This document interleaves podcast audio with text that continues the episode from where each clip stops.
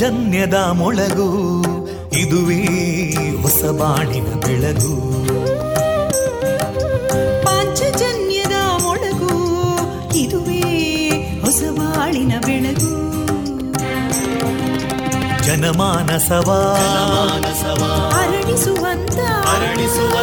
ಜನಮಾನಸವ ಅರಳಿಸುವಂತ ವಿವೇಕವಾಣಿಯ ಮೊಳಗು, ಸುಖ ದುಃಖಗಳಿಗೆ ತಾಕೊರಳಾಗುವ ನೆಲಪ್ರೀತಿಯದಿ ಮೊಳಗು, ಇದುವೇ ಹೊಸ ಬಾಳಿನ ಬೆಳಗು, ಇದುವೇ ಪಾಂಚಜನ್ಯದ ಮೊಳಗು, ಇದುವೇ ಪಾಂಚಜನ್ಯದ ಮೊಳಗು. ವಿವೇಕಾನಂದ ವಿದ್ಯಾವರ್ಧಕ ಸಂಘ ಪ್ರವರ್ತಿತ ರೇಡಿಯೋ ಪಾಂಚಜನ್ಯ, ಇದು ಜೀವ ಜೀವದ ಸ್ವರ ಸಂಚಾರ.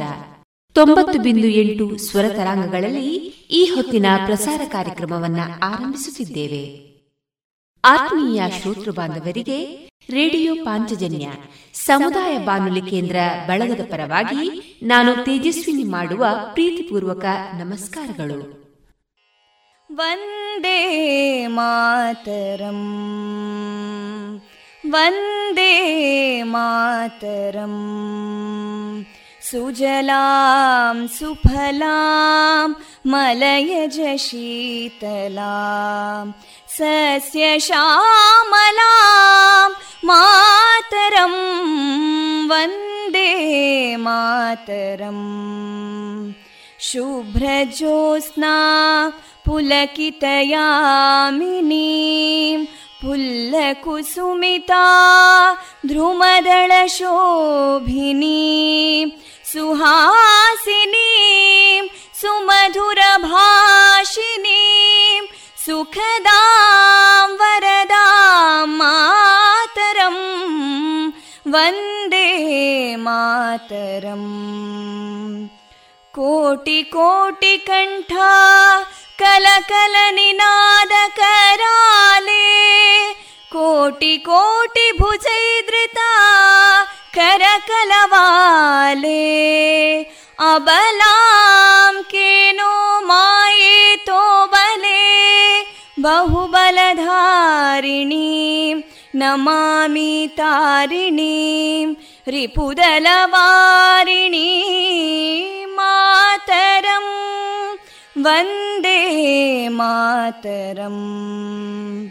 ತುಮಿ ವಿದ್ಯಾ ತುಮಿ ಧರ್ಮ ತುಮಿ ಹೃದಿ ತುಮಿ ಮರ್ಮ, ತ್ವಂ ಹಿ ಪ್ರಾಣ ಶರೀರೇ ಬಾಹುತೇ ತುಮಿ ಮಾ ಶಕ್ತಿ, ಹೃದಯೇ ತುಮಿ ಮಾ ಭಕ್ತಿ, ತೋಮಾರಯಿ ಪ್ರತಿಮಾ ಗಡಿ ಮಂದಿರೇ ಮಂದಿರೇ ವಂದೇ ಮಾತರಂ.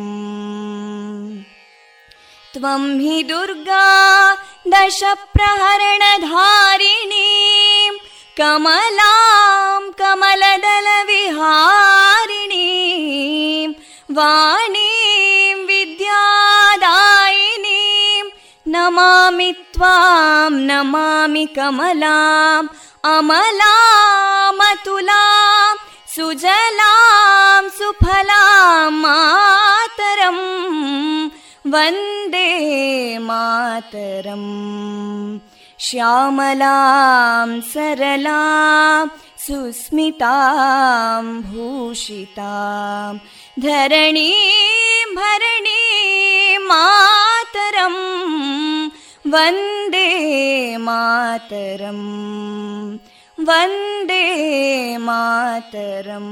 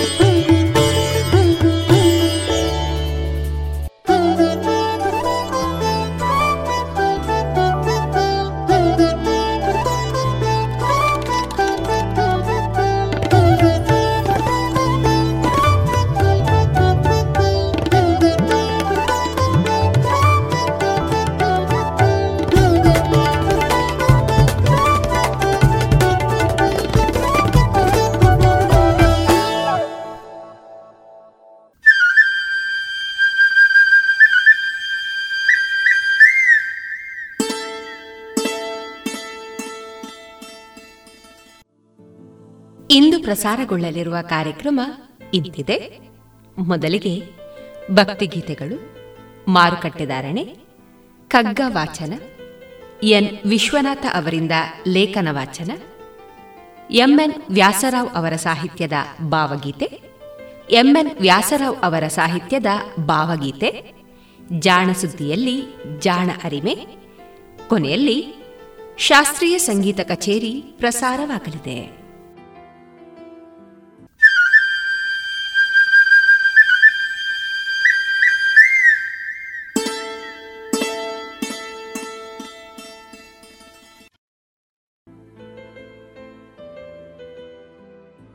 ಇದೀಗ ಮೊದಲಿಗೆ ಭಕ್ತಿಗೀತೆಗಳನ್ನ ಕೇಳೋಣ.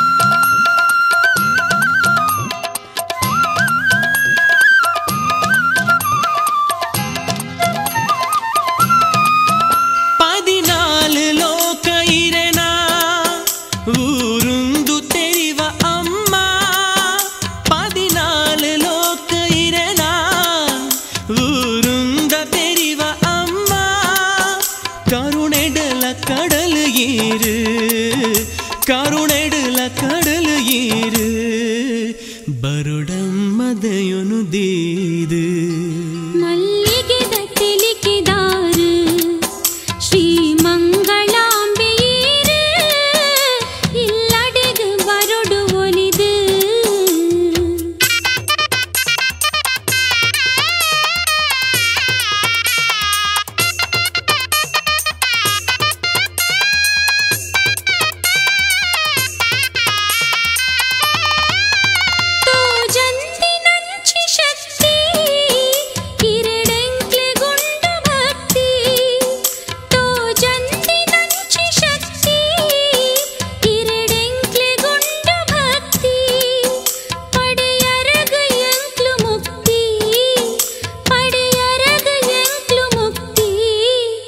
ಬರುಡಮ್ಮ ಪ್ರೀತಿಡೀರು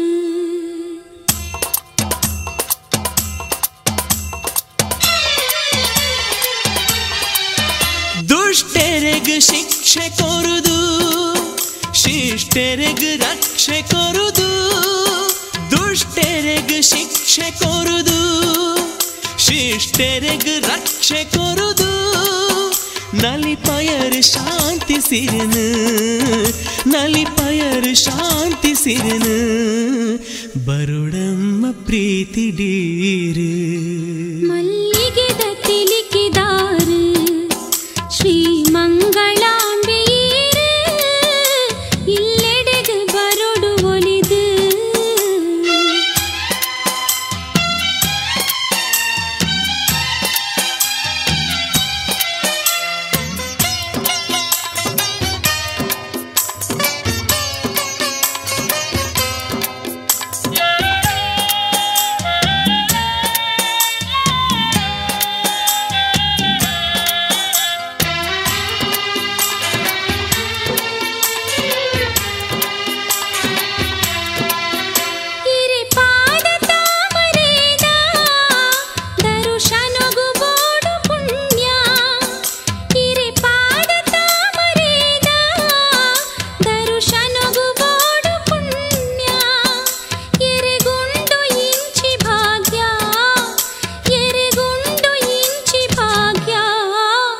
ಬರುಡಮ್ಮ ಕರುಣಿದೀದು ಲೋಕುನಿ ಕಾಪುರ ಜಗದಾಂಬಿಕೆ ಕಾಪುವರಿಕ್ಲಿನ ದೃಢ ನಂಬಿಕೆ ಈರುಲ್ಲರೀರಿಗೆ ಸರಿ ಹೋಲಿಕೆ ಇರೆ ಮೈಮೆ ಬಣ್ಣಿಸಯರ ಆದಿಶೇಷ ಗಾಂಡಲಾವ ಇರೆ ಮೈಮೆ ಬಣ್ಣಿಸಯರ ಆದಿಶೇಷ ಗಾಂಡಲಾವ ಬರೆಯರಗಿರೆನ ಚರಿತೆ ಬರೆಯರಗಿರೆನ ಚರಿತೆ ವಾಲ್ಮೀಕಿ ವ್ಯಾಸಗಾವ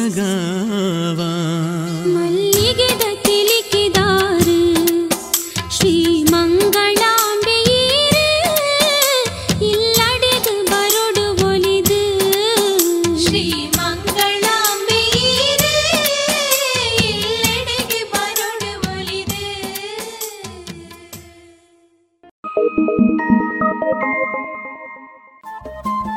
ರೇಡಿಯೋ ಪಾಂಚಜನ್ಯ 90.8 FM ಸಮುದಾಯ ಬಾನುಲಿ ಕೇಂದ್ರ ಪುತ್ತೂರು. ಇದು ಜೀವ ಜೀವದ ಸ್ವರ ಸಂಚಾರ.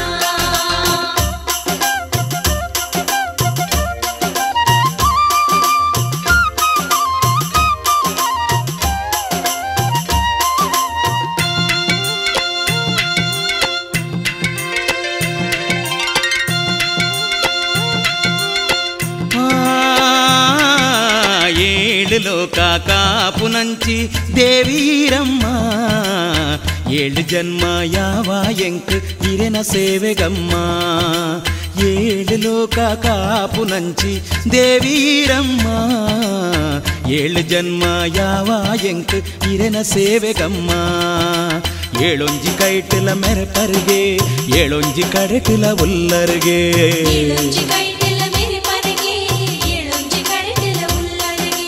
ಏಳೇಳು ಜನ್ಮೊದಲ ಪಾಪದ ಲೇಪನು ಕಳೆಪರಿಗೆ ಏಳು ಲೋಕ ಕಾಪು ನಂಚಿ ದೇವೀರಮ್ಮ ಏಳು ಜನ್ಮ ಯಾವ ಎಂಕ್ ಹಿರಿನ ಸೇವೆಗಮ್ಮ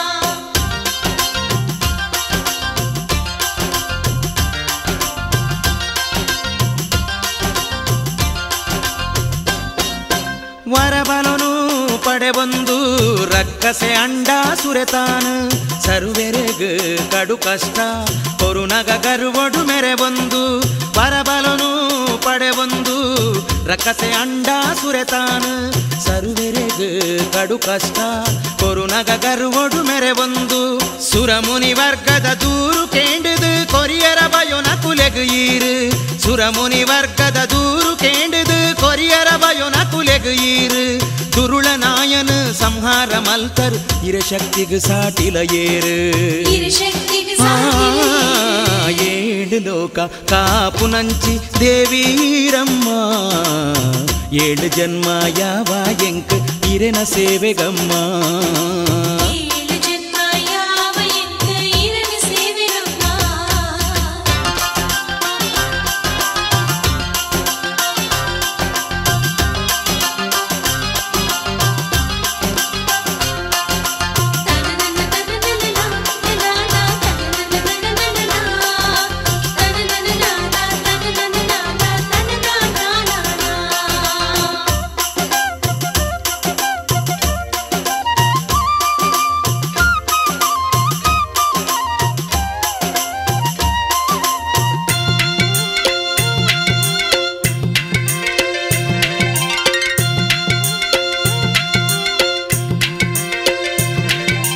ಪರಶುರಾಮೆರು ಕುಡರಿದಕ್ಕದು ಉಂಡು ಮಲ್ತಿ ಪುಣ್ಯದ ಜಾಗೆ ಒರ್ನು ದೈಸಿರಿ ದಿಂಜಿ ಮಂಗಳ ಪುರಟು ಈರು ನಿಲೆ ಉಂಕೆರಿಗೆ ಪರಶುರಾಮೆರು ಕುಡರಿದಕ್ಕದು ಉಂಡು ಮಲ್ತಿ ಪುಣ್ಯದ ಜಾಗೆ ಒರ್ನು ದೈಸಿರಿ ದಿಂಜಿ ಮಂಗಳ ಪುರಟು ಈರು ನಿಲೆ ಉಂಕೆರಿಗೆ ಮೆರೆಯರೀರು ಸಿರಿ ಮಂಗಳಾಂಬಿಕೆ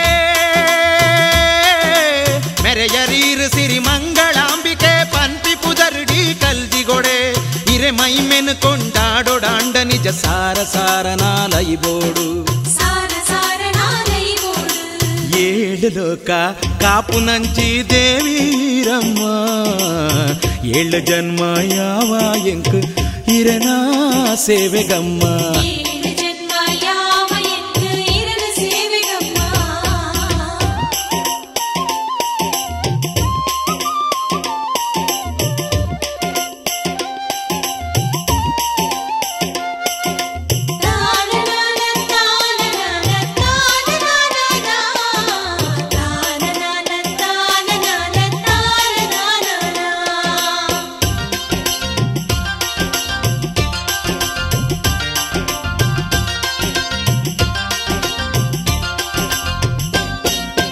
ಲಿಂಗ ಸ್ವರೂಪದ ಬಿಂಬೊಡು ಈರು ಉಲ್ಲರಮ್ಮ ಗುಂಡದ ಉಲಯಿ ಬಂಗಾರು ವರ್ಣೊಡು ಮಿರಿ ಮಿರಿ ಮಿಂಚುನ ಮಹದ್ವಾರ ಗುಂಡದ ಉಲಯಿ ಲಿಂಗ ಸ್ವರೂಪದ ಬಿಂಬೊಡು ಈರು ಉಲ್ಲರಮ್ಮ ಗುಂಡದ ಉಲಯಿ ಬಂಗಾರು ವರ್ಣೊಡು ಮಿರಿ ಮಿರಿ ಮಿಂಚುನ ಮಹದ್ವಾರ ಗುಂಡದ ಪಿದಯಿ ರಂಗ್ ರಂಗ್ ದಾ ರಂಗ್ ರಂಗ್ ದಾ ಚಿತ್ರಲು ದೇವಸ್ಥಾನದ ಗೋಡಡು ಪೊರ್ಲು ಮಂಗಳಾಂಬಿಕೆ ಇರ್ನ ಸನ್ನಿಧಿ ತೂನಗನೆ ಮೈ ಮನ ಮರ್ಲು ಅಮ್ಮ ಏಳು ಲೋಕ ಕಾಪು ನಂಚಿ ದೇವೀರಮ್ಮ ಏಳು ಜನ್ಮ ಯಾವ ಎಂಕ್ ಹಿರೆನ ಸೇವೆಗಮ್ಮ ಏಳು ಲೋಕ ಕಾಪು ನಂಚಿ ದೇವೀರಮ್ಮ ಏಳು ಜನ್ಮ ಯಾವ ಎಂಕ್ ಹಿರೆನ ಸೇವೆಗಮ್ಮ ஏழொஞ்சி கயிட்டுல மெரப்பருகே ஏழொஞ்சி கடத்தில உள்ளருகே ஆஹா ஆஹா ஏழேழே ஜன்மொதலா ಪಾಪದ ಲೇಪನು ಕಳೆಬರಿಗೆ ಏಳು ಲೋಕ ಕಾಪು ನಂಚಿ ದೇವೀರಮ್ಮ ಏಳು ಜನ್ಮ ಯಾವ ಎಂಕ ಹಿರಿನ ಸೇವೆಗಮ್ಮ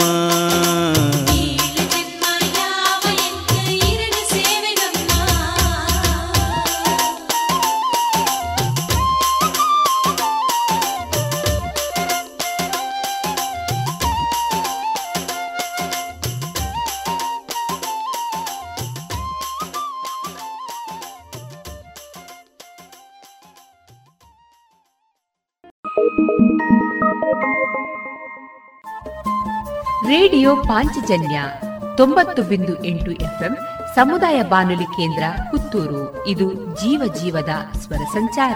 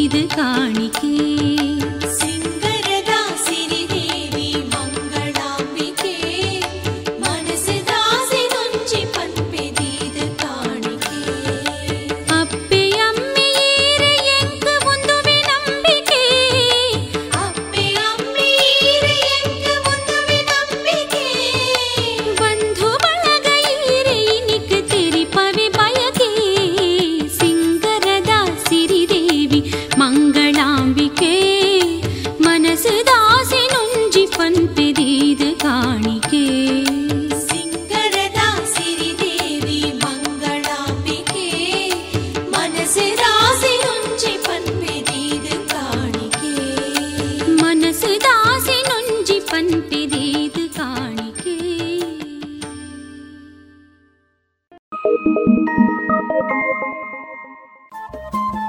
ರೇಡಿಯೋ ಪಾಂಚಜನ್ಯ 90.8 FM ಸಮುದಾಯ ಬಾನುಲಿ ಕೇಂದ್ರ ಪುತ್ತೂರು.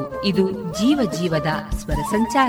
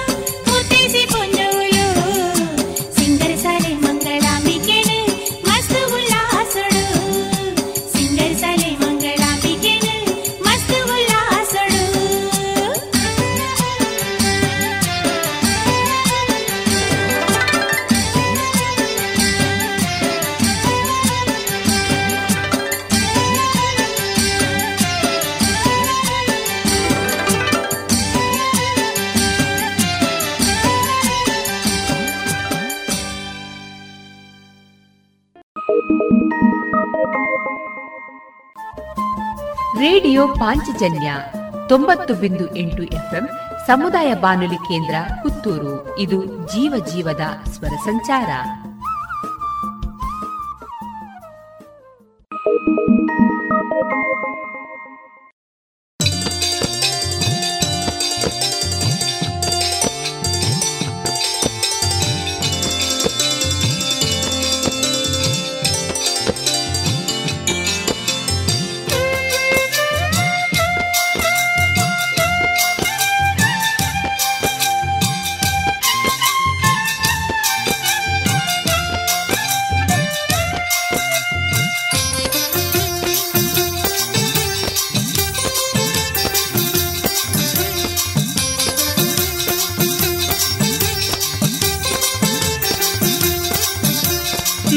ಭಕ್ತಿರೊಟ್ಟು ಸೇರಿದು ಚಿಂತೆನಂತೆ ದೂರ ಬುಡ್ದು ಕುಡ್ಲ ತಮಲ್ಲ ಜಾತ್ರೆಗೆ ಬಲ್ಲೆ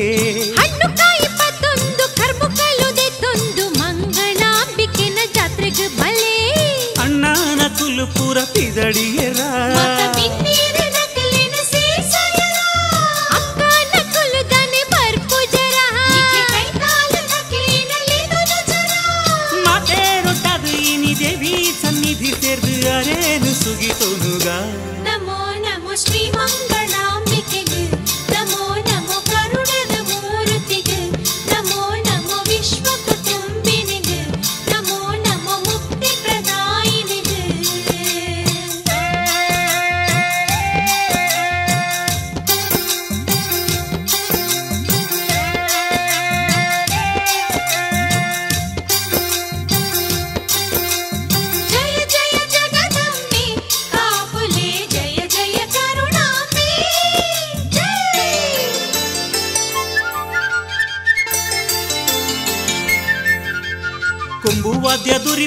ಸಾಲು ಚಂಡೆ ಬೊಟ್ಟಾಟ ಕೈಲಾಸ ದಂಚ ಮೆರೆಪುಂಡು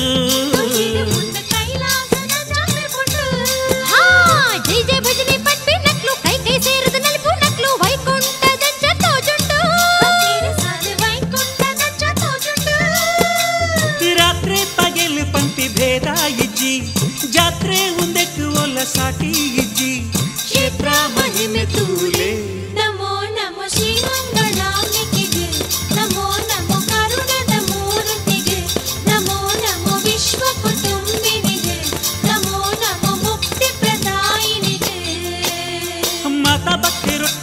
ಚಿಂತೆನಂತೆ ದೂರ ಬುಡ್ದು ಕುಡ್ಲಾದ ಮಲ್ಲ ಜಾತ್ರೆಗೆ ಬಲೆ ಹಣ್ಣುಕಾಯಿಪ್ಪತ್ತೊಂದು ಕರ್ಪು ಕಲುದೆತ್ತೊಂದು ಮಂಗಳಾಂಬಿಕೆನ ಜಾತ್ರೆಗೆ ಬಲೆ ಅಣ್ಣನ ತುಲುಪುರ ಪಿದಡೆಯರ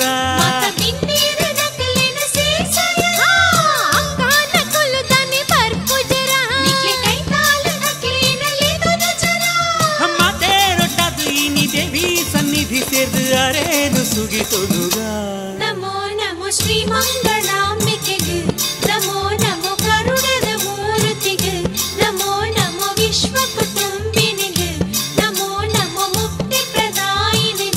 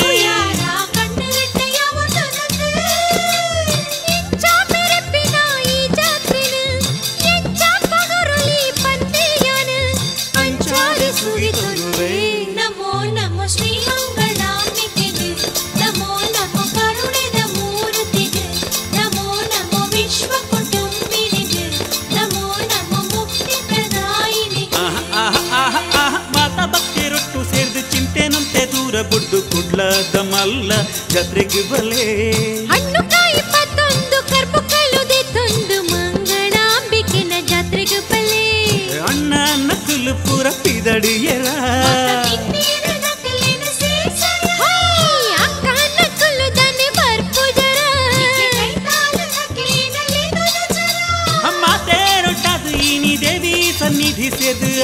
ನು ಸುಗಿ ತೊಲುಗ ನಮೋ ನಮೋ ಶ್ರೀ ಮಂಗಳಾಂಬಿಕೆಗೆ ನಮೋ ನಮೋ ಕರುಣದ ಮೂರ್ತಿಗೆ ನಮೋ ನಮೋ ವಿಶ್ವ ಕುಟುಂಬಿನಿಗೆ ನಮೋ ನಮೋ ಮುಕ್ತಿ ಪ್ರದಾಯಿನಿಗೆ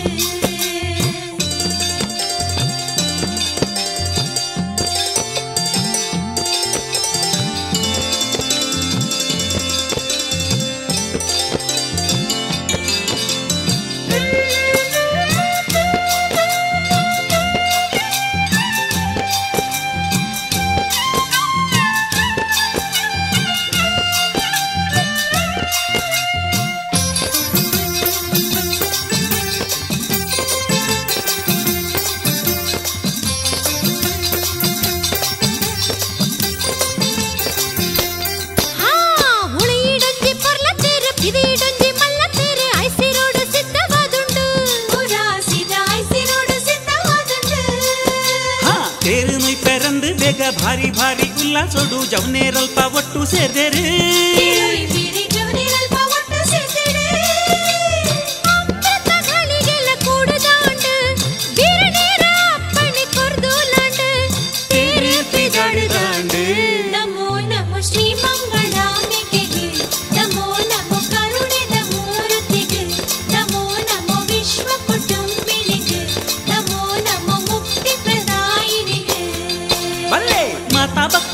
ಸೇದು ಚಿಂತೆನಂತೆ ದೂರ ಬುಡ್ದು ಕುಡ್ಲಾದ ಮಲ್ಲ ಜಾತ್ರೆಗೆ ಬಲೆ ಹಣ್ಣು ಕಾಯಿ ಪತ್ತೊಂದು ಕರ್ಪು ಕಲುದೆ ತಂದು ಮಂಗಳಾಂಬಿಕೆನ ಜಾತ್ರೆಗೆ ಬಲೆ ನಮ್ಮ ಅಣ್ಣನ ಕುಲು ಪುರ ಪಿದಡಿಯರ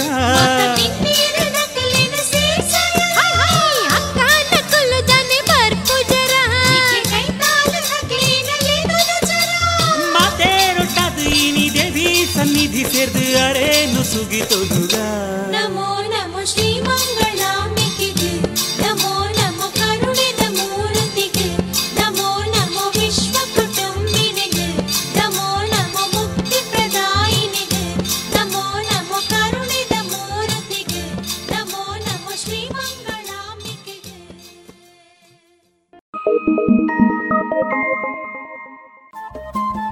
ರೇಡಿಯೋ ಪಾಂಚಜನ್ಯ 90.8 FM ಸಮುದಾಯ ಬಾನುಲಿ ಕೇಂದ್ರ ಪುತ್ತೂರು. ಇದು ಜೀವ ಜೀವದ ಸ್ವರ ಸಂಚಾರ.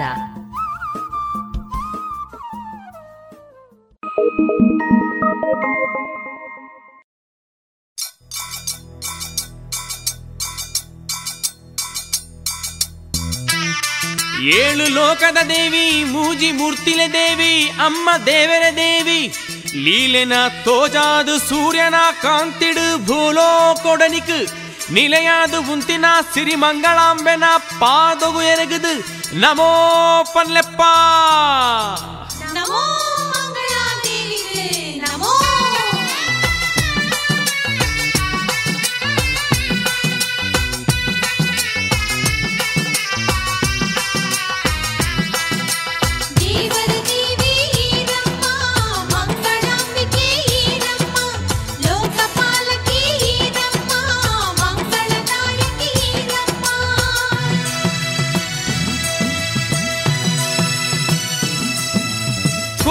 சொல்லுமே இறகு சிறிதேவி மங்களாம்பே கோட்டி சொல்லுமே இறகு சிறிதேவி மங்களாம்பே கோட்டி சூரிய பிரபை இறகு தயதீவுடு ஜெகதாம்பே கோட்டி சூரிய பிரபை இறகு தயதீவுடு ஜெகதாம்பே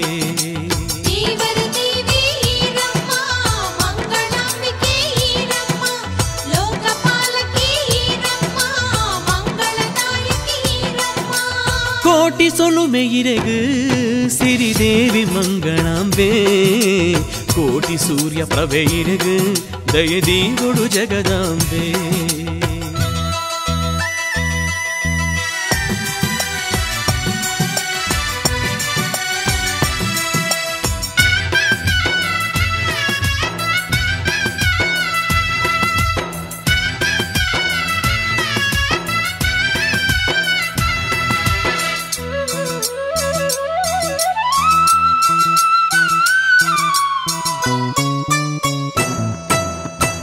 ராட்சசை ஹிரண்யாட்சன மகள் விகாசினி ஹங்கரதாலு. ரக்கசை ஹிரண்யாட்சன மகள் விகாசினி ஹங்கரதாலு. ಈಶ್ವರ ದೇವರೇ ನೊಲಿಸೊಲ್ದು ಪಡೆಯಲೆ ಮಗನು ಆಲು. ಈಶ್ವರ ದೇವಿರೆ ನೊಲಿಸೊಲ್ದು ಪಡೆಯಲೆ ಮಗನು ಆಲು. ಅಂಡ ಸುರೆ ಆಯೆ ಬರಬಲ ಪಡೆಬೊಂದುಲರಾಯೆ. ಅಂಡ ಸುರೆ ಆಯೆ ಬರಬಲ ಪಡೆಬೊಂದುಲರಾಯೆ. ಮಿತಿ ಮೀರಿದ ಪೋನಗಲಾಯೆ ಗತಿ ತೋಜಯರೀರೆ ಮಾಯೆ.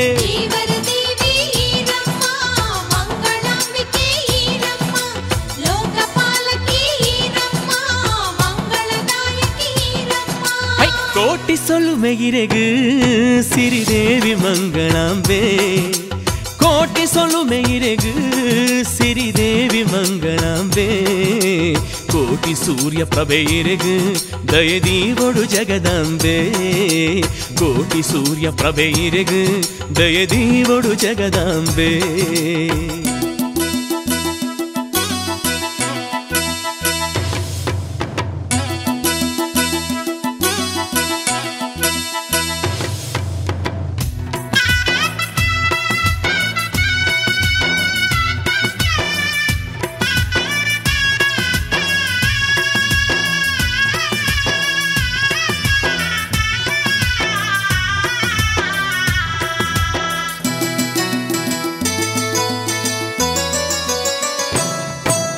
சஹ்யாத்ரிதா ஜக்கெலடு நேத்ராவதி சுதே பரிட்டு.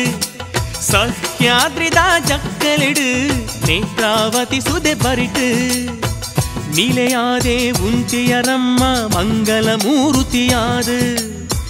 நிலையாதே உந்தியரம்மா மங்கள மூர்த்தியாது. லிங்க ஸ்வரூபொடனே பிம்பொடு தோஜுவரீரம்மா. ಲಿಂಗ ಸ್ವರೂಪೊಡನೆ ಬಿಂಬೊಡು ತೋಜುವರೀರಮ್ಮ. ಸುಖ ಶಾಂತಿ ನೆಮ್ಮದಿ ಕೊರ್ದು ಭಕ್ತರೆನು ಕಾಪುವರಮ್ಮ.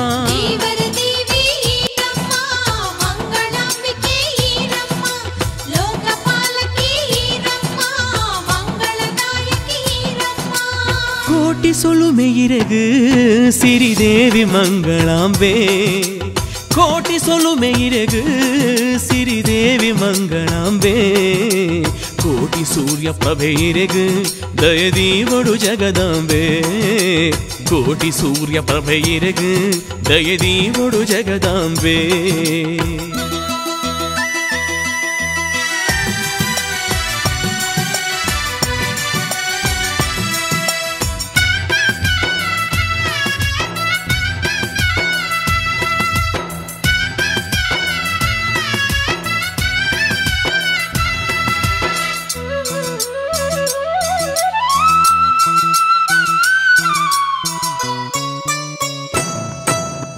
ಇರೆಗಿ ಭೂಮಿಯ ತೊಟ್ಟಿಲುಗೆ ಜನಮಾನಿಲೆಯಿರೆ ಜೋಕುಲುಗೆ. ಇರೆಗಿ ಭೂಮಿಯ ತೊಟ್ಟಿಲುಗೆ ಜನಮಾನಿಲೆಯಿರೆ ಜೋಕುಲುಗೆ. ಪಾಪನು ಈರೆ ಕಳೆಪರ್ಗೆ ಓಂ ಶಕ್ತಿ ಈರೆ ದುರ್ಗೆ. ಪಾಪನು ಈರೆ ಕಳೆಪರ್ಗೆ ಓಂ ಶಕ್ತಿ ಈರೆ ದುರ್ಗೆ. ಕಣ್ಣುಲೆಗಾರೆಪ್ಪೆ ರಕ್ಷಣೆ ಕೊರ್ಪಿನಂಚ ಅಪ್ಪೆ. ಕಣ್ಣುಲೆಗಾರೆಪ್ಪೆ ರಕ್ಷಣೆ ಕೊರ್ಪಿನಂಚ ಅಪ್ಪೆ. ಕಾಪೋಡು ನಿತ್ಯಲೈರೆ ಗತಿಯಂಕು ಉಳ್ಳೆರೆಯೇರೆ.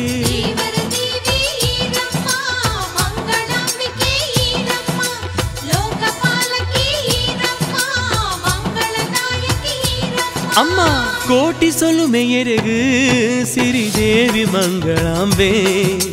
ಕೋಟಿ ಸೊಲುಮೆಯಿರೆಗು ಸಿರಿದೇವಿ ಮಂಗಳಾಂಬೆ. ಕೋಟಿ ಸೂರ್ಯ ಪ್ರಭೆಯಿರೆಗು ದಯದೀವೊಡು ಜಗದಾಂಬೆ.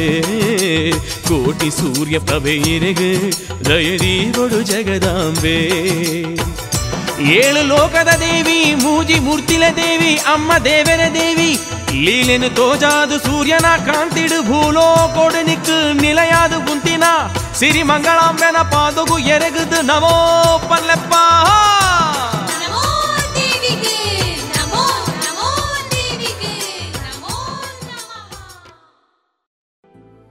ಇದುವರೆಗೆ ಭಕ್ತಿಗೀತೆಗಳನ್ನ ಕೇಳಿದಿರಿ.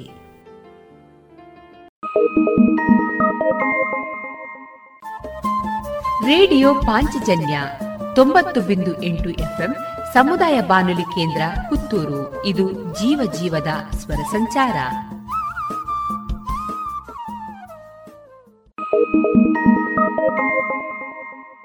ಏನು ಚಂದ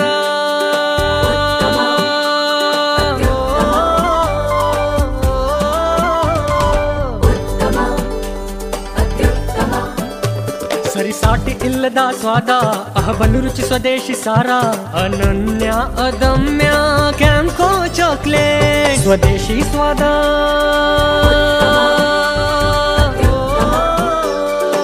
ಕ್ಯಾಂಕೋ ಸ್ವದೇಶಿ ಚಾಕ್ಲೇಟ್ಸ್ ಅತ್ಯುತ್ತಮ.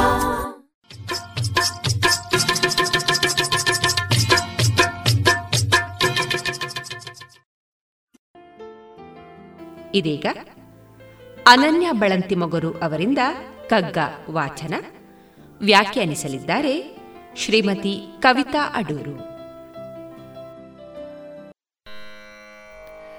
ಬೆದಕಾಟ ಬದುಕೆಲ್ಲ ಚಣ ಚಣವು ಹೊಸ ಹಸಿವು, ಅದಕ್ಕಾಗಿ ಇದಕ್ಕಾಗಿ ಮತ್ತೊಂದಕ್ಕಾಗಿ ಅಧಿಕಾರ ಸಿರಿ ಸೊಗಸು ಕೀರ್ತಿಗಳ ನೆನೆದು ಮನ ಕುದಿಯುತಿ ಹೋದವಗಂ ಮಂಕುತಿಮ್ಮ. ಬೇದಕಾಟ ಬದುಕೆಲ್ಲ ಚಣ ಚಣವು ಹೊಸ ಹಸಿವು, ಅದಕ್ಕಾಗಿ ಇದಕ್ಕಾಗಿ ಮತ್ತೊಂದಕ್ಕಾಗಿ ಅಧಿಕಾರ ಸಿರಿ ಸೊಗಸು ಕೀರ್ತಿಗಳ ನೆನೆದು ಮನ ಕುದಿಯುತ್ತಿ ಹುದಾವಗಂ ಮಂಕುತಿಮ್ಮ, ಕುದಿಯುತ್ತಿ ಹುದಾವಗಂ ಮಂಕುತಿಮ್ಮ, ಮಂಕುತಿಮ್ಮ. ಬದುಕಿನುದ್ದಕ್ಕೂ ಅದು ಬೇಕು ಇದು ಬೇಕು ಎಂಬ ತಡಕಾಟ, ಕ್ಷಣ ಕ್ಷಣವು ಹೊಸ ಹಸಿವು, ಅಧಿಕಾರ, ಶ್ರೀಮಂತಿಕೆ, ಸೌಂದರ್ಯ ಮತ್ತು ಕೀರ್ತಿಗಳನ್ನು ನೆನೆದು ಮನಸ್ಸು ಯಾವಾಗಲೂ ಕುದಿಯುತ್ತಿರುತ್ತದೆ ಎನ್ನುತ್ತದೆ ಈ ಕಗ್ಗ. ಹಲವು ಆಕರ್ಷಣೆ ಮತ್ತು ವೈವಿಧ್ಯತೆಗಳೊಂದಿಗೆ ನೆರೆದ ಬದುಕು ಎಂಬ ಸಂತೆಯನ್ನು ಹೊಕ್ಕವನು ಅಲ್ಲಿರುವ ಸುಖ ಸೊಬಗುಗಳಿಗೆ ಮರುಳಾಗಿ ತಾನು ಬಂದ ಉದ್ದೇಶವನ್ನೇ ಮರೆತು ಬಿಡುತ್ತಾನೆ. ಸಂತೆಯೊಳಗೆ ಜೋಡಿಸಿರುವ ಹಲವು ಬಗೆಯ ಅಂದಚಂದದ ನೋಟ, ಸುಖ ಭೋಗಗಳಲ್ಲಿ ಮೈಮರೆತು ವಿಹರಿಸುತ್ತಾನೆ. ಬಯಕೆಗಳು ಕೆರಳಿ ಸೊಗಸಾದುದೆಲ್ಲವನ್ನೂ ಅನುಭವಿಸಲು ತವಕಿಸುತ್ತಾನೆ. ಬಯಕೆಗಳು ಈಡೇರಿದ ಮೇಲೆ ಅವನೇನು ಸಂತೃಪ್ತನಾಗುವುದಿಲ್ಲ, ಇನ್ನೇನು ಹೊಸದಿದೆ ಎಂಬ ಬೆದಕಾಟಕ್ಕೆ ಹೊರಡುತ್ತಾನೆ. ಪಡೆದಷ್ಟು ಬೇಕು ಬೇಕೆನಿಸುವ ಚಪಲದಿಂದ ಬಾಳಸಂತೆಯೊಳಗೆ ವ್ಯರ್ಥವಾಗಿ ಅಲೆದಾಡುತ್ತಾನೆ. ಆತನೊಂದಿಗೆ ಹಲವರು ಯಾವ್ಯಾವುದೋ ಕಾರಣಕ್ಕೆ ಜೊತೆಗೂಡುತ್ತಾರೆ, ಪ್ರೀತಿ ತೋರುತ್ತಾರೆ, ಇನ್ಯಾರೋ ಎಳೆದಾಡುತ್ತಾರೆ, ಹಾಗೆ ಸಾಧಿಸುತ್ತಾರೆ. ಮಾತು, ನಗು, ಅಳು, ಕೋಪ, ಈರ್ಷೆ, ಜಗಳ ಮುಂತಾದ ಭಾವಗಳನ್ನು ಎದುರಿಸುತ್ತಾ ಪ್ರತಿ ಕ್ಷಣವನ್ನು ಆತಂಕ ಕುತೂಹಲಗಳಿಂದ ಕಳೆಯುತ್ತಾನೆ. ಎಷ್ಟೋ ಸಲ ಪರಿಚಿತರು ಅಪರಿಚಿತರಂತೆ ಸರಿದು ಹೋಗುತ್ತಾರೆ, ಇನ್ಯಾರೋ ಆತ್ಮೀಯರಾಗುತ್ತಾರೆ. ಕಸಿಯುವ, ಬೆಸೆಯುವ, ಸಹಿಸುವ ಪ್ರಕ್ರಿಯೆಯೊಳಗೆ ಅನಾಥನಂತೆ ತಿರುಗಾಡುತ್ತಾ ಒಂದು ದಿನ ಇದ್ದಕ್ಕಿದ್ದಂತೆ ಕಣ್ಮರೆಯಾಗುತ್ತಾನೆ. ಬದುಕು ಹೀಗೆ ಅರ್ಥಹೀನವಾಗಿ ಕೊನೆಯಾಗಲು ಮನುಷ್ಯನ ದುರ್ಬಲ ಮನೋಸ್ಥಿತಿಯೇ ಕಾರಣ. ನಿನ್ನೆ, ಇಂದು, ನಾಳೆಗಳೊಳಗೆ ನಡೆವ ಬಾಳ ಸಮರದಲ್ಲಿ ಮನುಷ್ಯನು ನಾಳೆ ಎನ್ನುವ ರಹಸ್ಯವನ್ನು ಎಂದಿಗೂ ಭೇದಿಸಲಾರ, ಕಾಣಲಾರ. ಆದರೂ ನಾಳೆಯ ಕುರಿತಾದ ಅವನ ಕನಸು ನಿರೀಕ್ಷೆಗಳಿಗೆ ಮಿತಿಯೆಂಬುದಿಲ್ಲ. ಸಂತೋಷವನ್ನು ಹುಡುಕುತ್ತಾ ಅಮಿತ ಆಸೆಗಳನ್ನು ಬೆನ್ನಟ್ಟುತ್ತಾನೆ, ಅವುಗಳನ್ನು ಸಾಕಾರಗೊಳಿಸಲು ಶಕ್ತಿಮೀರಿ ಪ್ರಯತ್ನಿಸುತ್ತಾನೆ. ಆದರೆ ಮನುಷ್ಯನು ಹುಡುಕುವ ಸಂತೋಷವು ಬಾಹ್ಯ ಪ್ರಪಂಚದಲ್ಲಿ ಇಲ್ಲ ಎನ್ನುವ ಸತ್ಯವನ್ನು ಅವನು ತಿಳಿಯುವುದೇ ಇಲ್ಲ. ಥಳುಕಿನ ಲೋಕದ ಭ್ರಮೆಗಳನ್ನು ಹೊಂದುವುದೇ ಮನುಷ್ಯ ಜೀವಿತದ ಮುಖ್ಯ ಗುರಿಯಾಗಿ ಪರಿಗಣಿತವಾಗುತ್ತದೆ. ಎಲ್ಲರನ್ನೂ ಆಳಬಲ್ಲ ಅಧಿಕಾರವೂ ಬೇಕೆನಿಸುತ್ತದೆ. ಎಲ್ಲರಿಂದಲೂ ಮನ್ನಣೆಯನ್ನು ಪಡೆಯುವ ಶ್ರೀಮಂತಿಕೆಗಾಗಿ ಹಂಬಲಿಸುತ್ತಾನೆ. ಎಲ್ಲರೂ ಅಸೂಯೆ ಪಡುವಂತಹ ದೇಹ ಸೌಂದರ್ಯಕ್ಕಾಗಿ ಪ್ರಶಂಸಿಸಲ್ಪಡುವ ಕೀರ್ತಿ ಪ್ರಶಸ್ತಿಗಳಿಗಾಗಿ ಚಡಪಡಿಸುತ್ತಾನೆ. ಹೀಗೆ ಬಾಹ್ಯ ಆಡಂಬರಗಳೇ ಬದುಕಿಗೆ ಅತ್ಯಂತ ಮುಖ್ಯ ಎಂದು ಭಾವಿಸುವ ವ್ಯಕ್ತಿಯ ಮನವು ಅತೃಪ್ತಿಯಿಂದ ಕುದಿಯುತ್ತಿರುತ್ತದೆ. ಅಳು, ನಗು, ಮಾತು, ಮೌನಗಳಿಗೆಲ್ಲ ಕೃತಕತೆಯನ್ನು ಆವಾಹಿಸಿಕೊಂಡು ಒಳಗೊಳಗೇ ಬಿಕ್ಕಳಿಸುತ್ತಾನೆ. ಮಾತ್ರವಲ್ಲ, ಸಿರಿ ಸಂಪತ್ತು, ಒಲವು, ಚೆಲುವುಗಳನ್ನು ಕಳೆದುಕೊಳ್ಳುವ ಭಯದಿಂದ ನರಳುತ್ತಾನೆ. ಈ ರೀತಿಯಲ್ಲಿ ಬೆಡಗಿನ ಬದುಕನ್ನು ಆಯ್ದುಕೊಂಡವರು ಎಲ್ಲರೊಳಗೆ ಬೆರೆಯುತ್ತಾರಾದರೂ ತಮಗೇ ಪ್ರಾಮುಖ್ಯತೆ ಸಿಗಬೇಕೆಂಬ ಮನ್ನಣೆಯ ದಾಹವನ್ನು ಪ್ರಕಟಿಸುತ್ತಾರೆ. ಕಡೆಗಣಿಸಲ್ಪಡುವ ಅಸ್ತಿತ್ವವನ್ನೇ ಕಳೆದುಕೊಳ್ಳುವ ದಿಗಿಲಿನಿಂದ, ದರ್ಪದಿಂದ ವ್ಯವಹರಿಸುತ್ತಾರೆ. ಸ್ನೇಹ ಸಂಬಂಧಗಳನ್ನು ವ್ಯಾವಹಾರಿಕವಾಗಿಯೇ ಅಳೆಯುತ್ತಾ ಬಿಗುಮಾನ ತೋರುವುದರಿಂದಾಗಿ ಒಂಟಿಯಾಗುಳಿಯುತ್ತಾರೆ. ವಿವೇಕಿ ಎನ್ನಿಸಿಕೊಂಡ ಮಾನವನು ಹೀಗೆ ಬಾಳಬೇಕಾದವನಲ್ಲ. ಹಲವು ಬಗೆಯಲ್ಲಿ ಅನುಭವಗಳನ್ನು ಪಡೆಯುವ ಸಾಧ್ಯತೆ ಇರುವ, ಅದನ್ನು ಸೂಕ್ತವಾಗಿ ಬಳಸಲು ಅರಿತಿರುವ ಮನುಷ್ಯನಿಗೆ ಗುರುತರವಾದ ಹೊಣೆಗಾರಿಕೆ ಇದೆ. ರಂಜನೀಯ ಜೀವನವನ್ನು ಕಲ್ಪಿಸಿಕೊಂಡು ಭ್ರಮೆಯ ಲೋಕದಲ್ಲಿ ಕಳೆದು ಹೋಗುವ ಬದಲು ವಾಸ್ತವವನ್ನು ಅರ್ಥ ಮಾಡಿಕೊಳ್ಳಬೇಕು. ನಿಜವಾದ ಗೆಲುವಿನ ದಾರಿಯನ್ನು ಗುರುತಿಸಬೇಕು. ತನ್ನನ್ನು ತಾನು ಅರಿತವನು, ಜೀವನಕ್ಕೊಂದಿಷ್ಟು ಮೌಲ್ಯಗಳು ಬೇಕೆಂದುಕೊಂಡವನು ಎಂದಿಗೂ ಕ್ಷಣಿಕ ಸುಖಗಳನ್ನು ಹಿಂಬಾಲಿಸುವುದಿಲ್ಲ. ವಸ್ತು, ವ್ಯಕ್ತಿ, ಸನ್ನಿವೇಶಗಳಲ್ಲಿ ಸಂತೋಷವನ್ನು ಅರಸದೆ ತನ್ನ ಆಂತರ್ಯದಲ್ಲೇ ಕಂಡುಕೊಳ್ಳುತ್ತಾನೆ. ತನ್ನೊಳಗಿನ ಆಸೆಗಳಿಗೆ ಗುಲಾಮನಾಗದಿರುವ ನಿಜ ಸ್ವತಂತ್ರನ ಜೀವಿತದಲ್ಲಿ ಮಾತ್ರ ಸಂತೃಪ್ತಿಯು ನೆಲೆಯಾಗುತ್ತದೆ. ಸರಳ ಸಹಜ ನಡವಳಿಕೆ ಮತ್ತು ಜ್ಞಾನದೆಡೆಗಿನ ತುಡಿತ ಇದ್ದರಷ್ಟೇ ವ್ಯಕ್ತಿಯು ನೆಮ್ಮದಿಯಾಗಿ ಬಾಳುತ್ತಾನೆ. ಇದನ್ನೇ ಡಿವಿಜಿಯವರು ಬೆದಕಾಟ ಬದುಕೆಲ್ಲ ಚಣಚಣವು ಹೊಸ ಹಸಿವು, ಅದಕ್ಕಾಗಿ ಇದಕ್ಕಾಗಿ ಮತ್ತೊಂದಕ್ಕಾಗಿ. ಬೆದಕಾಟ ಬದುಕೆಲ್ಲ ಚಣಚಣವು ಹೊಸ ಹಸಿವು, ಅದಕ್ಕಾಗಿ ಇದಕ್ಕಾಗಿ ಮತ್ತೊಂದಕ್ಕಾಗಿ. ಅಧಿಕಾರ, ಸಿರಿ, ಸೊಗಸು, ಕೀರ್ತಿಗಳ ನೆನೆದು ಮನ ಕುದಿಯುತಿಹುದಾವಗಂ ಮಂಕುತಿಮ್ಮ ಎಂದಿದ್ದಾರೆ. ಇದುವರೆಗೆ ಕಗ್ಗವನ್ನ ಕೇಳಿದರೆ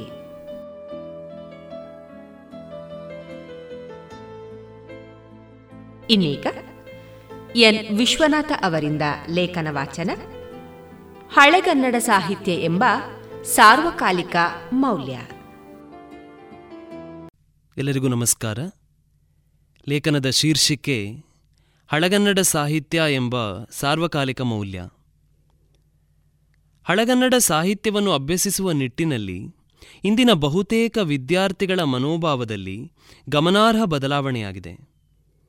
ಒಂದು ಕಾಲಘಟ್ಟದಲ್ಲಿ ಅಧ್ಯಯನದ ಪ್ರಮುಖ ಭಾಗವಾಗಿದ್ದ ಹಳೆಗನ್ನಡ ಸಾಹಿತ್ಯ ಇಂದು ಬಹುತೇಕ ಸಂದರ್ಭಗಳಲ್ಲಿ ಪರೀಕ್ಷೆಯ ಉದ್ದೇಶಕ್ಕಾಗಿ ಮಾತ್ರವೇ ಅಧ್ಯಯನಕ್ಕೆ ಒಳಪಡುತ್ತಿದೆ. ಅದರ ಕುರಿತಾದ ಆಸಕ್ತಿಯನ್ನು ವಿದ್ಯಾರ್ಥಿಗಳು ಕಳೆದುಕೊಳ್ಳುತ್ತಿದ್ದಾರೆ. ಪರೀಕ್ಷೆ ಮುಗಿದ ಬಳಿಕ ಅದನ್ನು ಸಂಪೂರ್ಣವಾಗಿ ಮರೆತು ಬಿಡುತ್ತಿದ್ದಾರೆ. ಇದು ಕೇವಲ ವಿದ್ಯಾರ್ಥಿ ವಲಯದ ಮನೋಭಾವವಲ್ಲ, ಕನ್ನಡ ಭಾಷೆ ಸಾಹಿತ್ಯವನ್ನೇ ಜೀವನ ನಿರ್ವಹಣೆಯ ಆಧಾರ ಸ್ತಂಭಗಳಾಗಿಸಿಕೊಂಡ ಕೆಲವರಲ್ಲೂ ಅಪ್ರಜ್ಞಾಪೂರ್ವಕವಾದ ತಿರಸ್ಕಾರ ಇದ್ದೇ ಇದೆ. ಹಳೆಗನ್ನಡ ಸಾಹಿತ್ಯ ಇಂದಿನ ಸಮಾಜಕ್ಕೆ ಒದಗಿಸಿಕೊಡುವ ಮೌಲ್ಯಗಳನ್ನು ಗಮನಿಸಿಕೊಂಡಾಗ ಅದರ ಕುರಿತ ನಿರ್ಲಕ್ಷ್ಯ ಭಾವ ತಪ್ಪು ಎನ್ನುವುದು ಮನದಟ್ಟಾಗುತ್ತದೆ. ಯಾವುದೇ ಭಾಷೆಯ ಯಾವುದೇ ತರಹದ ಸಾಹಿತ್ಯವಾದರೂ ಕಾಲದ ಅಗತ್ಯಕ್ಕೆ ಬದಲಾವಣೆಗಳಿಗೆ ಸ್ಪಂದಿಸದೇ ಹೋದಾಗ ಸಮಾಜದಿಂದ ದೂರವಾಗುತ್ತದೆ, ನಿರ್ಲಕ್ಷ್ಯಕ್ಕೆ ಒಳಗಾಗುತ್ತದೆ. ಇದು ಸಹಜವಾದ ಪ್ರಕ್ರಿಯೆ. ಅಚ್ಚರಿಯ ಸಂಗತಿ ಎಂದರೆ ಇಂದಿನ ಕಾಲಘಟ್ಟಕ್ಕೆ ಚೆನ್ನಾಗಿ ಅನ್ವಯಿಸಬಲ್ಲ ಹಲವಾರು ಸಂಗತಿಗಳನ್ನು ಹೊಂದಿದ್ದು ಹಳೆಗನ್ನಡ ಸಾಹಿತ್ಯ ಜನರಿಂದ ದೂರವಾಗುತ್ತಿದೆ. ಇಂದಿನ ಕಾಲಘಟ್ಟದ ಹಲವು ಚರ್ಚಿತ ವಿಚಾರಗಳಿಗೆ ಹಳೆಗನ್ನಡ ಸಾಹಿತ್ಯದಲ್ಲಿ ಉತ್ತರವಿದೆ. ಈ ನೆಲೆಯಲ್ಲಿ ಹಲವು ಉದಾಹರಣೆಗಳನ್ನು ನೀಡಬಹುದು. ಸೂಚ್ಯವಾಗಿ ಒಂದೆರಡು ಕಾವ್ಯ ಸಂದರ್ಭಗಳನ್ನು ಗಮನಿಸಿಕೊಳ್ಳಬಹುದು. ಮೊದಲನೆಯದಾಗಿ ಪಂಪಕವಿಯ ವಿಕ್ರಮಾರ್ಜುನ ವಿಜಯ ಕಾವ್ಯದಲ್ಲಿ ಬರುವ ಭೀಷ್ಮನಿಗೆ ಸೇನಾಧಿಪತಿ ಪಟ್ಟವನ್ನು ಕಟ್ಟುವ ಸಂದರ್ಭದಲ್ಲಿ ಕಾಣಿಸಿಕೊಳ್ಳುವ ಕುಲದ ಕುರಿತಾದ ಚರ್ಚೆ. ಕುಲಮನೇ ಮುನ್ನಂ ಉಗ್ಗಡಿಪಿರೇಂಗಳ ಪದ್ಯಭಾಗವು ಕುಲದ ಕುರಿತ ಹೊಸ ವ್ಯಾಖ್ಯಾನವನ್ನು ಒದಗಿಸಿಕೊಡುವ ಕಾರಣಕ್ಕೆ ಪ್ರಮುಖ ಎನಿಸುತ್ತದೆ. ವಿವಾದಕ್ಕೆ ಎಡೆಮಾಡಿಕೊಡುತ್ತಿರುವ ಜಾತಿ ಪದ್ಧತಿಯನ್ನು ಕುಲದ ನೆಲೆಯಲ್ಲಿ ಪರಿಕಲ್ಪಿಸಿಕೊಂಡು ಅವಲೋಕಿಸಿಕೊಳ್ಳಲಾಗಿದೆ. ಕುಲವು ಜನ್ಮದತ್ತವಾಗಿ ನಿರ್ಧರಿಸಲ್ಪಡುವುದಿಲ್ಲ ಎನ್ನುವುದನ್ನು ಈ ಪದ್ಯಭಾಗವು ಸ್ಪಷ್ಟಪಡಿಸುತ್ತದೆ. ವ್ಯಕ್ತಿಯ ವ್ಯಕ್ತಿತ್ವದ ಆಧಾರದಲ್ಲಿ ಕುಲವನ್ನು ನಿರ್ಧರಿಸಬೇಕೆಂಬ ಈ ವ್ಯಾಖ್ಯಾನವನ್ನು ಯಥಾವತ್ತಾಗಿ ಇಂದಿನ ಸಮಾಜಕ್ಕೆ ಅನ್ವಯಿಸಿಕೊಳ್ಳಬಹುದು. ಎರಡನೆಯದಾಗಿ, ರನ್ನನ ಗದಾಯುದ್ಧದಲ್ಲಿ ಬರುವ ಪದ್ಯಭಾಗವು ಯುದ್ಧ ವಿರೋಧಿ ನಿಲುವನ್ನು ಪರಿಣಾಮಕಾರಿಯಾಗಿ ಚಿತ್ರಿಸಿದೆ. ಅಂದನೃಪ ಸುತನೆಯೋ ಜಾತಿ ಅಂದನೆಯೋ ಮೆಟ್ಟದೆ ಅಗಲ್ದು ಪೋಗು ಎನುತುಂ ಕೋಪಾಂದರ್ ಜಡಿದ ಪತಿಯ ಕಬಂಧಮನ್ ಎಡಗಲಿಸಿ ಪೋಪ ದುರ್ಯೋಧನನಂ. ಈ ಪದ್ಯಭಾಗವು ಯುದ್ಧಕ್ಕೆ ಕಾರಣನಾದ ದುರ್ಯೋಧನ ಯುದ್ಧದ ನಂತರ ಎದುರಿಸಿದ ಪರಿಸ್ಥಿತಿಯನ್ನು ಹೇಳುತ್ತದೆ. ಆತನ ಆಜ್ಞೆಗೆ ತಲೆಬಾಗುತ್ತಿದ್ದ ಜನರೇ ಆತನನ್ನು ಹೀಗಳೆಯುವಂತೆ ಆಗುತ್ತದೆ. ಸಾಮಾನ್ಯರನ್ನು ನಿಂದಿಸಿದಂತೆ ಆತನನ್ನೂ ನಿಂದಿಸುವಂತಾಗುತ್ತದೆ. ಇದಕ್ಕೆ ದಿಟ್ಟತನದಿಂದ ಉತ್ತರಿಸಲು ಆತನಿಂದ ಸಾಧ್ಯವಾಗುವುದಿಲ್ಲ. ವ್ಯಕ್ತಿಗತ ಮೌಲ್ಯಗಳು ಅವನತಿ ಹೊಂದುತ್ತವೆ, ಸಾಮಾಜಿಕ ಸಂಬಂಧಗಳು ಛಿದ್ರಗೊಳ್ಳುವಂತಾಗುತ್ತವೆ. ಇವೆಲ್ಲವೂ ಯುದ್ಧದ ಪರಿಣಾಮವಾಗಿ ಉಂಟಾಗುವ ವೈಯಕ್ತಿಕ ಹಾಗೂ ಸಾಮಾಜಿಕ ಸ್ಥಿತ್ಯಂತರಗಳ ಚಿತ್ರಣಗಳೇ ಆಗಿವೆ. ಕುಲವು ಅತ್ಯಂತ ಪ್ರಬಲವಾಗಿದ್ದ ಕಾಲಘಟ್ಟದಲ್ಲಿಯೇ ಹಳಗನ್ನಡ ಸಾಹಿತ್ಯ ಅದನ್ನು ಹೊಸ ದೃಷ್ಟಿಕೋನದಲ್ಲಿ ನಿರ್ವಚಿಸಿಕೊಳ್ಳುತ್ತದೆ. ಯುದ್ಧವು ಸಾಹಸದ ಸಂಕೇತ ಎಂಬ ಮನೋಭಾವದಿಂದಲೇ ಕೂಡಿದ್ದ ಸಮಾಜದೆದುರು ಯುದ್ಧ ವಿರೋಧಿ ನಿಲುವನ್ನು ವ್ಯಕ್ತಪಡಿಸುತ್ತದೆ. ಪ್ರವಾಹಕ್ಕೆ ವಿರುದ್ಧವಾಗಿ ಈಜುವ ಧೈರ್ಯ ತೋರಿದ ಹಳಗನ್ನಡ ಕವಿಗಳು ತನ್ಮೂಲಕ ಕಾಲದ ಮಿತಿಯನ್ನು ಮೀರಿದ ವಿಚಾರಗಳನ್ನು ಚರ್ಚಿಸಿದ್ದಾರೆ. 21ನೇ ಶತಮಾನದ ಸಮಾಜಕ್ಕೂ ಅನ್ವಯಿಸುವ ವಿಚಾರಗಳನ್ನು ಒದಗಿಸಿಕೊಟ್ಟಿದ್ದಾರೆ. ಭಾರತದ ಭವಿಷ್ಯವನ್ನು ಸದೃಢಗೊಳಿಸುವ ನಿಟ್ಟಿನಲ್ಲಿ ಡಾಕ್ಟರ್ ಅಬ್ದುಲ್ ಕಲಾಂ ಅವರಲ್ಲಿದ್ದ ಬಹುಮುಖ್ಯ ಕನಸು ತಾಳೆಗರಿಗಳಲ್ಲಿ ಹುದುಗಿರುವ ಜ್ಞಾನವನ್ನು ಡಿಜಿಟಲ್ ರೂಪದಲ್ಲಿ ಯುವಜನಾಂಗ ಪಡೆದುಕೊಳ್ಳುವಂತಾಗಬೇಕು. ವೈಜ್ಞಾನಿಕತೆಯ ಮೂಲಕ ಬದುಕು ಕಟ್ಟಿಕೊಂಡಿದ್ದ ಕಲಾಂ ಪರಂಪರೆಯಲ್ಲಿರುವ ಜ್ಞಾನವನ್ನು ಮುಂದಿನ ತಲೆಮಾರಿಗೆ ರವಾನಿಸುವಲ್ಲಿ ಆಸಕ್ತಿಯನ್ನು ಹೊಂದಿದ್ದರು. ಕಲಾಂ ಅವರ ಈ ಕನಸನ್ನು ನನಸು ಮಾಡುವಲ್ಲಿ ಕನ್ನಡ ವಿದ್ವಾಂಸರು ಪ್ರಯತ್ನಿಸುತ್ತಿದ್ದಾರೆ. ಹಳಗನ್ನಡ ಕಾವ್ಯಗಳ ವಾಚನ, ವ್ಯಾಖ್ಯಾನಗಳನ್ನು ತಂತ್ರಜ್ಞಾನದ ಮೂಲಕ ಇಂದಿನ ಜನರಿಗೆ ತಲುಪಿಸಲಾಗುತ್ತಿದೆ. ಈ ಮೂಲಕ ಇಂದಿನ ಜನರು ತಮಗೆ ಹೆಚ್ಚು ಹಿತಕರವಾದ ಮತ್ತು ಆಪ್ತವಾದ ರೀತಿಯಲ್ಲಿಯೇ ಹಳಗನ್ನಡ ಸಾಹಿತ್ಯವನ್ನು ಅರ್ಥೈಸಿಕೊಳ್ಳಲು ಅವಕಾಶ ಒದಗಿಸಿಕೊಟ್ಟಂತಾಗಿದೆ. ಮಾತ್ರವಲ್ಲ, ಹಳಗನ್ನಡ ಎಂದರೆ ಕಬ್ಬಿಣದ ಕಡಲೆ ಎಂಬ ರೂಢೀಗತ ನಂಬಿಕೆಯನ್ನು ದೂರ ಮಾಡುವಲ್ಲಿ ಸಹಾಯಕವಾಗಿದೆ. ಆದರೆ ಈ ಸೌಲಭ್ಯದ ಪ್ರಯೋಜನವನ್ನು ಪಡೆದುಕೊಳ್ಳುವಲ್ಲಿ ಹೆಚ್ಚು ಜನ ತೊಡಗಿಸಿಕೊಳ್ಳುವುದು ಪರಿಣಾಮದ ದೃಷ್ಟಿಯಿಂದ ಮುಖ್ಯವಾಗುತ್ತದೆ. ಕಳೆದು ಹೋಗುವ ಸಾಂಸ್ಕೃತಿಕ ವಿಚಾರಗಳು ಹಳಗನ್ನಡ ಸಾಹಿತ್ಯದ ಕುರಿತಾದ ಆಸಕ್ತಿಯನ್ನು ಕಳೆದುಕೊಳ್ಳುತ್ತಿರುವುದು ಸಾಂಸ್ಕೃತಿಕ ದೃಷ್ಟಿಯಿಂದ ಆತಂಕಕಾರಿಯಾದ ವಿಷಯವಾಗಿದೆ. ಭಾಷೆ ಸಾಹಿತ್ಯಗಳು ಕೇವಲ ಅಭಿವ್ಯಕ್ತಿಯ ಮಾಧ್ಯಮಗಳು ಮಾತ್ರವಲ್ಲ, ಸಂಸ್ಕೃತಿ ವಾಹಕಗಳೂ ಹೌದು. ಒಂದು ನಿರ್ದಿಷ್ಟ ಕಾಲಘಟ್ಟದ ಸಂಸ್ಕೃತಿ, ಸಾಂಸ್ಕೃತಿಕ ಸ್ಥಿತ್ಯಂತರಗಳನ್ನು ಹಳಗನ್ನಡ ಸಾಹಿತ್ಯ ನಮ್ಮ ಮುಂದಿಡುತ್ತದೆ. ಭವಿಷ್ಯದ ಸಾಂಸ್ಕೃತಿಕ ಸಂಚಲನೆಯ ಕುರಿತಾದ ಹೊಳಹುಗಳನ್ನು ಒದಗಿಸಿಕೊಡುತ್ತದೆ. ಆದ್ದರಿಂದ ಹಳಗನ್ನಡ ಸಾಹಿತ್ಯ ಪರಂಪರೆಯ ಕುರಿತ ತಿಳುವಳಿಕೆಯನ್ನು ಮುಂದಿನ ತಲೆಮಾರು ಕಳೆದುಕೊಂಡಿತು ಎಂದಾದರೆ ಒಂದು ಕಾಲಘಟ್ಟದ ಸಾಂಸ್ಕೃತಿಕ ವಿಚಾರಗಳನ್ನೂ ಕಳೆದುಕೊಂಡಂತಾಗುತ್ತದೆ. ಭವಿಷ್ಯಕ್ಕೆ ಮಾರ್ಗದರ್ಶಕವಾಗಬಲ್ಲ ಹಲವು ಸಂಗತಿಗಳು ನಶಿಸಿ ಹೋಗುತ್ತವೆ. ಆದ್ದರಿಂದ ಹಳಗನ್ನಡ ಸಾಹಿತ್ಯದ ಕುರಿತ ಆಸಕ್ತಿಯನ್ನು ಹೊಂದಿರುವ ತಲೆಮಾರನ್ನು ರೂಪಿಸಬೇಕಾದದ್ದು ಇಂದಿನ ಅಗತ್ಯವಾಗಿದೆ. ವೈಚಾರಿಕತೆ ಎಂದಾಕ್ಷಣ ಪಾಶ್ಚಿಮಾತ್ಯ ಸಾಹಿತ್ಯದ ಕಡೆಗೆ ನೋಡುವ ಮನೋಭಾವ ಇಂದಿಗೂ ಹಲವರಲ್ಲಿದೆ. ಇಂಗ್ಲಿಷ್ ಭಾಷೆ ಸಾಹಿತ್ಯಗಳ ಮೂಲಕವೇ ವಿಚಾರಶಕ್ತಿ ಭಾರತೀಯರಲ್ಲಿ ಬೆಳೆದಿದೆ ಎಂಬ ಅಭಿಪ್ರಾಯ ಗಾಢವಾಗಿದೆ. ವೈಚಾರಿಕತೆ ಉಗಮಗೊಂಡಿರುವುದೇ ಆಧುನಿಕ ಕಾಲಘಟ್ಟದಲ್ಲಿ ಎಂಬ ನಂಬಿಕೆ ಬಲವಾಗಿದೆ. ಇದು ಒಂದು ದೃಷ್ಟಿಕೋನದಿಂದ ನೋಡಿದಾಗ ನಿಜ. ನಾವು ಕಳೆದುಕೊಂಡಿದ್ದ ವೈಚಾರಿಕತೆಯನ್ನು ಆಧುನಿಕ ಕಾಲಘಟ್ಟ ಇಂಗ್ಲಿಷ್ ನಮಗೆ ಮತ್ತೆ ಒದಗಿಸಿಕೊಟ್ಟಿತು ಎನ್ನುವುದು ಹೆಚ್ಚು ವಾಸ್ತವ. ವೈಚಾರಿಕ ಪ್ರಜ್ಞೆ ಎನ್ನುವುದು ಭಾರತೀಯ ಸಮಾಜದ ಬಹುಮುಖ್ಯ ಅಂಗವಾಗಿತ್ತು. ಆದರೆ ಕಾಲದ ಬದಲಾವಣೆಗೆ ತಕ್ಕಂತೆ ವೈಚಾರಿಕ ಪ್ರಜ್ಞೆಯನ್ನು ಕಳೆದುಕೊಂಡೆವು ಎನ್ನುವುದು ಗಮನಾರ್ಹ ಅಂಶ. ಸಾಮಾಜಿಕ ಸುಧಾರಣೆಯನ್ನು ಗಮನದಲ್ಲಿರಿಸಿಕೊಂಡು ದಯಾನಂದ ಸರಸ್ವತಿಯವರು ನೀಡಿದ ವೇದಗಳಿಗೆ ಹಿಂತಿರುಗಿ ಕರೆಯು ಪುರಾತನ ಭಾರತೀಯ ಸಮಾಜದಲ್ಲಿ ಅಸ್ತಿತ್ವದಲ್ಲಿದ್ದ ಉತ್ತಮ ಅಂಶಗಳನ್ನು ಪುನರುಜ್ಜೀವನಗೊಳಿಸುವ ಉದ್ದೇಶವನ್ನೇ ಹೊಂದಿತ್ತು ಎನ್ನುವುದು ಸ್ಪಷ್ಟ. ಆದ್ದರಿಂದ ವೈಚಾರಿಕತೆ ಎನ್ನುವುದು ಭಾರತದ ಪಾಲಿಗೆ, ಭಾರತೀಯ ಸಾಹಿತ್ಯ ಪರಂಪರೆಗಳ ಪಾಲಿಗೆ ನೂತನ ಸಂಗತಿಯೇನೂ ಆಗಿರಲಿಲ್ಲ. ಹಳಗನ್ನಡ ಸಾಹಿತ್ಯದಲ್ಲಿರುವ ವೈಚಾರಿಕತೆ, ವೈಜ್ಞಾನಿಕತೆಗಳನ್ನು ಗುರುತಿಸುವ ನಿಟ್ಟಿನಲ್ಲಿ ಇಂದಿನ ತಲೆಮಾರನ್ನು ಪ್ರಚೋದಿಸಬೇಕಿದೆ. ಪುರಾಣ ಇತಿಹಾಸಗಳನ್ನು ಗಮನಿಸಿಕೊಳ್ಳುವ ದೃಷ್ಟಿಕೋನ ಬದಲಾಗಬೇಕಿದೆ. ಉಲ್ಲೇಖಿತ ಸಂಗತಿಗಳನ್ನು ವೈಚಾರಿಕ ನೆಲೆಗಟ್ಟಿನಲ್ಲಿ ಗಮನಿಸಿಕೊಳ್ಳುವ ಪ್ರಜ್ಞೆಯನ್ನು ರೂಪುಗೊಳಿಸಬೇಕಿದೆ. ಇದರಿಂದ ಹಳಗನ್ನಡ ಸಾಹಿತ್ಯ ಮತ್ತಷ್ಟು ಆಪ್ತವಾಗುತ್ತದೆ. ಮಾತ್ರವಲ್ಲ, ಚಿಂತನೆಯ ಹೊಸ ಮಾದರಿಯನ್ನು ಕಂಡುಕೊಳ್ಳಲು ಸಾಧ್ಯವಾಗುತ್ತದೆ. ಯಾವುದೇ ವಿಚಾರ ವ್ಯಾವಹಾರಿಕ ಉದ್ದೇಶವನ್ನು ಮಾತ್ರವೇ ಹೊಂದಿದ್ದಾಗ ಅದರ ಬೆಳವಣಿಗೆ ಸೀಮಿತಗೊಳ್ಳುತ್ತದೆ, ಇಲ್ಲವೇ ನಿಂತು ಹೋಗುತ್ತದೆ. ಹಳಗನ್ನಡ ಸಾಹಿತ್ಯ ಹೀಗಾಗಬಾರದು. ಕೇವಲ ಪರೀಕ್ಷೆ, ಉದ್ಯೋಗ, ವಾಣಿಜ್ಯ ಉದ್ದೇಶಗಳಿಗಾಗಿ ಅದನ್ನು ಕಲಿಯುವುದಲ್ಲ. ಅದರ ಮಹತ್ವವನ್ನು ಪ್ರತಿಯೊಬ್ಬರೂ ಮನಗಾಣಬೇಕಿದೆ. ನೈಜ ಆಸಕ್ತಿಯನ್ನು ಬೆಳೆಸಿಕೊಳ್ಳಬೇಕಿದೆ. ಹಳಗನ್ನಡ ಸಾಹಿತ್ಯದಲ್ಲಿರುವ ಉತ್ತಮ ವಿಚಾರಗಳನ್ನು ಮುಂದುವರೆಸುವ ನಿಟ್ಟಿನಲ್ಲಿ ಇಂದಿನ ತಲೆಮಾರು ಪ್ರಯತ್ನಿಸಬೇಕಿದೆ. ಕನಿಷ್ಠ ಪಕ್ಷ ಹಳಗನ್ನಡ ಸಾಹಿತ್ಯವನ್ನು ಓದಿ ಅರ್ಥೈಸಿಕೊಳ್ಳಬಲ್ಲಷ್ಟಾದರೂ ಹಿಡಿತವಿರುವ ಪೀಳಿಗೆಯನ್ನು ರೂಪಿಸಬೇಕಾದದ್ದು ಇಂದಿನ ತಲೆಮಾರಿನ ಸಾಹಿತಿ, ಉಪನ್ಯಾಸಕ, ಚಿಂತಕರ ಮೇಲಿರುವ ಗುರುತರ ಜವಾಬ್ದಾರಿಯಾಗಿದೆ. ಇದುವರೆಗೆ ಎನ್ ವಿಶ್ವನಾಥ ಅವರಿಂದ ಲೇಖನವನ್ನ ಕೇಳಿದಿರಿ.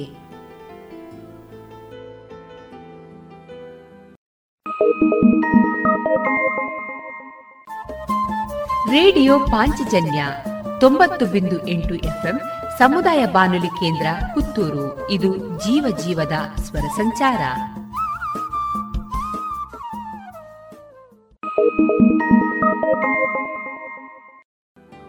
ಇನ್ನೀಗ ಎಂಎನ್ ವ್ಯಾಸರಾವ್ ಅವರ ಸಾಹಿತ್ಯದ ಭಾವಗೀತೆ, ಸಂಗೀತ ಸಿ ಅಶ್ವಥ್, ಗಾಯನ ಮಂಗಳ ರವಿ.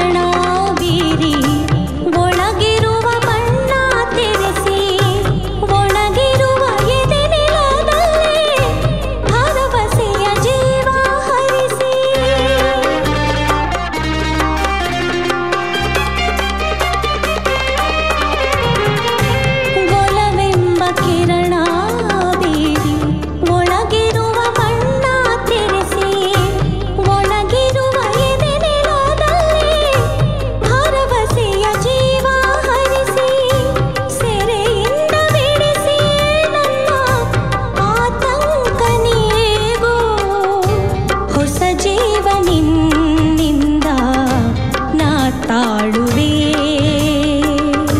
ಹೊಸ ಲೋಕ ನಿನ್ನಿಂದ ನಾ ಕಾಳುವೆ ನೀನಿಲ್ಲದೆ ನನಗೆ ನೀದೆ ಮನಸ್ಸೆಲ್ಲ ನಿನ್ನಲ್ಲೇ ನೆಲೆಯಾಗಿದೆ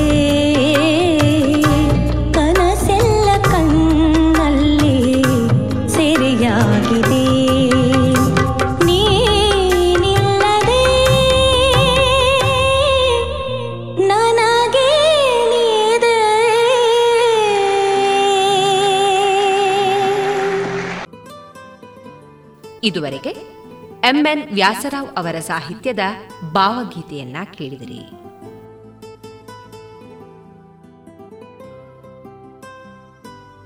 ಇನ್ನೀಗ ಕೇಳಿ ಜಾಣ ಸುದ್ದಿ.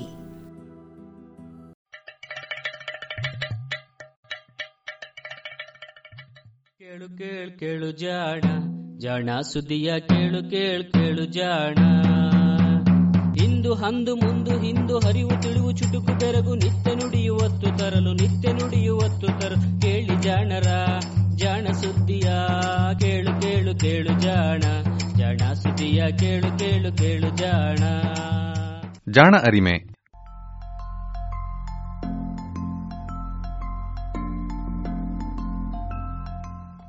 ಬಹುಶಃ ಜೀವಿ ವಿಜ್ಞಾನಿಗಳಿಗೆ ಹಾಗೂ ವಿಜ್ಞಾನ ಜಗತ್ತಿಗೆ ಪ್ರೊಫೆಸರ್ ರಾಘವೇಂದ್ರ ಗದಕ್ಕರ್ ಅವರ ಪರಿಚಯ ಮಾಡಿಕೊಡಬೇಕಿಲ್ಲ. ಪ್ರಾಣಿಗಳಲ್ಲಿ ಸಮಾಜ ಹೇಗೆ ರಚನೆಯಾಗಿರುತ್ತದೆ ಎನ್ನುವ ಬಗ್ಗೆ ಸಮಾಜ ಜೀವಿ ಪ್ರಾಣಿಗಳಾದ ಇರುವೆ, ಕಣಜ ಹಾಗೂ ಜೇನುನೊಣಗಳಲ್ಲಿ ಸಾಕಷ್ಟು ಅಧ್ಯಯನವನ್ನು ಮಾಡಿ ಅಂತಾರಾಷ್ಟ್ರೀಯ ಮಟ್ಟದಲ್ಲಿ ಮನ್ನಣೆ ಗಳಿಸಿದಂತಹ ವಿಜ್ಞಾನಿ professor Raghavendra Gadagkar. Indian Institute of Science ನಲ್ಲಿ ಪ್ರೊಫೆಸರ್ ಆಗಿದ್ದ ಇವರು ಹಲವು ಉನ್ನತ ಹುದ್ದೆಗಳನ್ನ ನಿರ್ವಹಿಸಿದ್ದಾರೆ. ಇಂಡಿಯನ್ ನ್ಯಾಷನಲ್ ಸೈನ್ಸ್ ಅಕಾಡೆಮಿ ಅಥವಾ ಇನ್ಸಾದಂತಹ ಪ್ರತಿಷ್ಠಿತ ಅಕಾಡೆಮಿಯ ಅಧ್ಯಕ್ಷರು ಕೂಡ ಆಗಿದ್ದಾರೆ. ಪ್ರೊಫೆಸರ್ ಗದಕ್ಕರ್ ಇತ್ತೀಚೆಗೆ ದಿ ವೈರ್ ಸೈನ್ಸ್ ಪತ್ರಿಕೆಯಲ್ಲಿ ವಿಜ್ಞಾನ, ಸಮಾಜ ಹಾಗೂ ಪ್ರಜಾಸತ್ತೆಯ ನಡುವಿನ ಸಂಬಂಧಗಳ ಬಗ್ಗೆ ಒಂದು ಅಂಕಣವನ್ನು ಆರಂಭಿಸಿದ್ದಾರೆ. ಈ ಅಂಕಣದ ಕನ್ನಡ ಅನುವಾದವನ್ನ ನಾವು ಜಾಣಸುದ್ದಿಯಲ್ಲಿ ನಿಮಗೆ ಕೇಳಿಸಲಿದ್ದೇವೆ.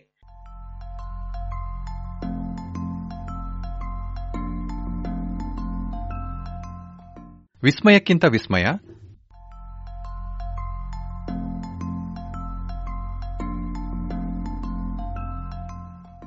ನಾ ಮೆಚ್ಚಿದ ಹಲ್ಲಿಗಳ ಕಥೆಗಳು.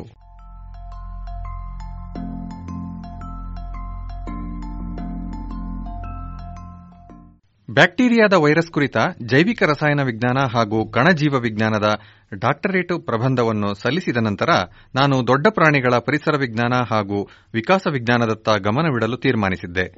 ಅಷ್ಟರಲ್ಲಾಗಲೇ ಇಂಡಿಯನ್ ಪೇಪರ್ ವಾಸ್ಪ್ ಎನ್ನುವ ರೋಪಾಲೇಡಿಯಾ ಮಾರ್ಜಿನೇಟಾ ಕಣಜ ನನ್ನನ್ನು ಮೋಡಿ ಮಾಡಿಯಾಗಿತ್ತು. ಆದರೆ ಹೆಮಿಡ್ಯಾಕ್ಟೈಲಸ್ ಫ್ರನೆಟಸ್ ಎನ್ನುವ ಮನೆಯಲ್ಲಿ ಕಾಣುವ ಹಲ್ಲಿಯೂ ನನ್ನನ್ನು ಆಕರ್ಷಿಸಿತ್ತು. ಹಲ್ಲಿಯ ಬಗ್ಗೆ ನನಗೆ ಏನೇನೂ ಗೊತ್ತಿರಲಿಲ್ಲ. ಹಲ್ಲಿಗಳ ಬಗ್ಗೆ ತಿಳಿದುಕೊಳ್ಳಬೇಕೆಂದರೆ ಸ್ವಲ್ಪ ಸಮಯವನ್ನು ಬಾಂಬೆ ನ್ಯಾಚುರಲ್ ಹಿಸ್ಟರಿ ಸೊಸೈಟಿ ಅಂದರೆ ಬಿಎನ್ಎಚ್ಎಸ್ನಲ್ಲಿ ಸ್ವಲ್ಪ ದಿನ ನೀನು ಇದ್ದು ಬರಬೇಕು ಎಂದು ನನ್ನ ಗುರು ಮಾಧವ ಗಾಡ್ಗೀಳರು ಸೂಚಿಸಿದರು. ಬಿಎನ್ಎಚ್ಎಸ್ನ ಉರಗಗಳು ಮತ್ತು ಉಭಯ ಜೀವಿಗಳ ತಜ್ಞ ಜೆಸಿ ಡೇನಿಯಲ್ ನನ್ನನ್ನು ಅಲ್ಲಿಗೆ ಆಹ್ವಾನಿಸಿದರು. ಆತ ಅಷ್ಟರಲ್ಲಿಯೇ ಬಿಎನ್ಎಚ್ಎಸ್ನ ನಿರ್ದೇಶಕರಾಗಿದ್ದಿರಬೇಕು. ಹಲ್ಲಿಗಳ ಜೊತೆಗಿನ ನನ್ನ ಬದುಕು.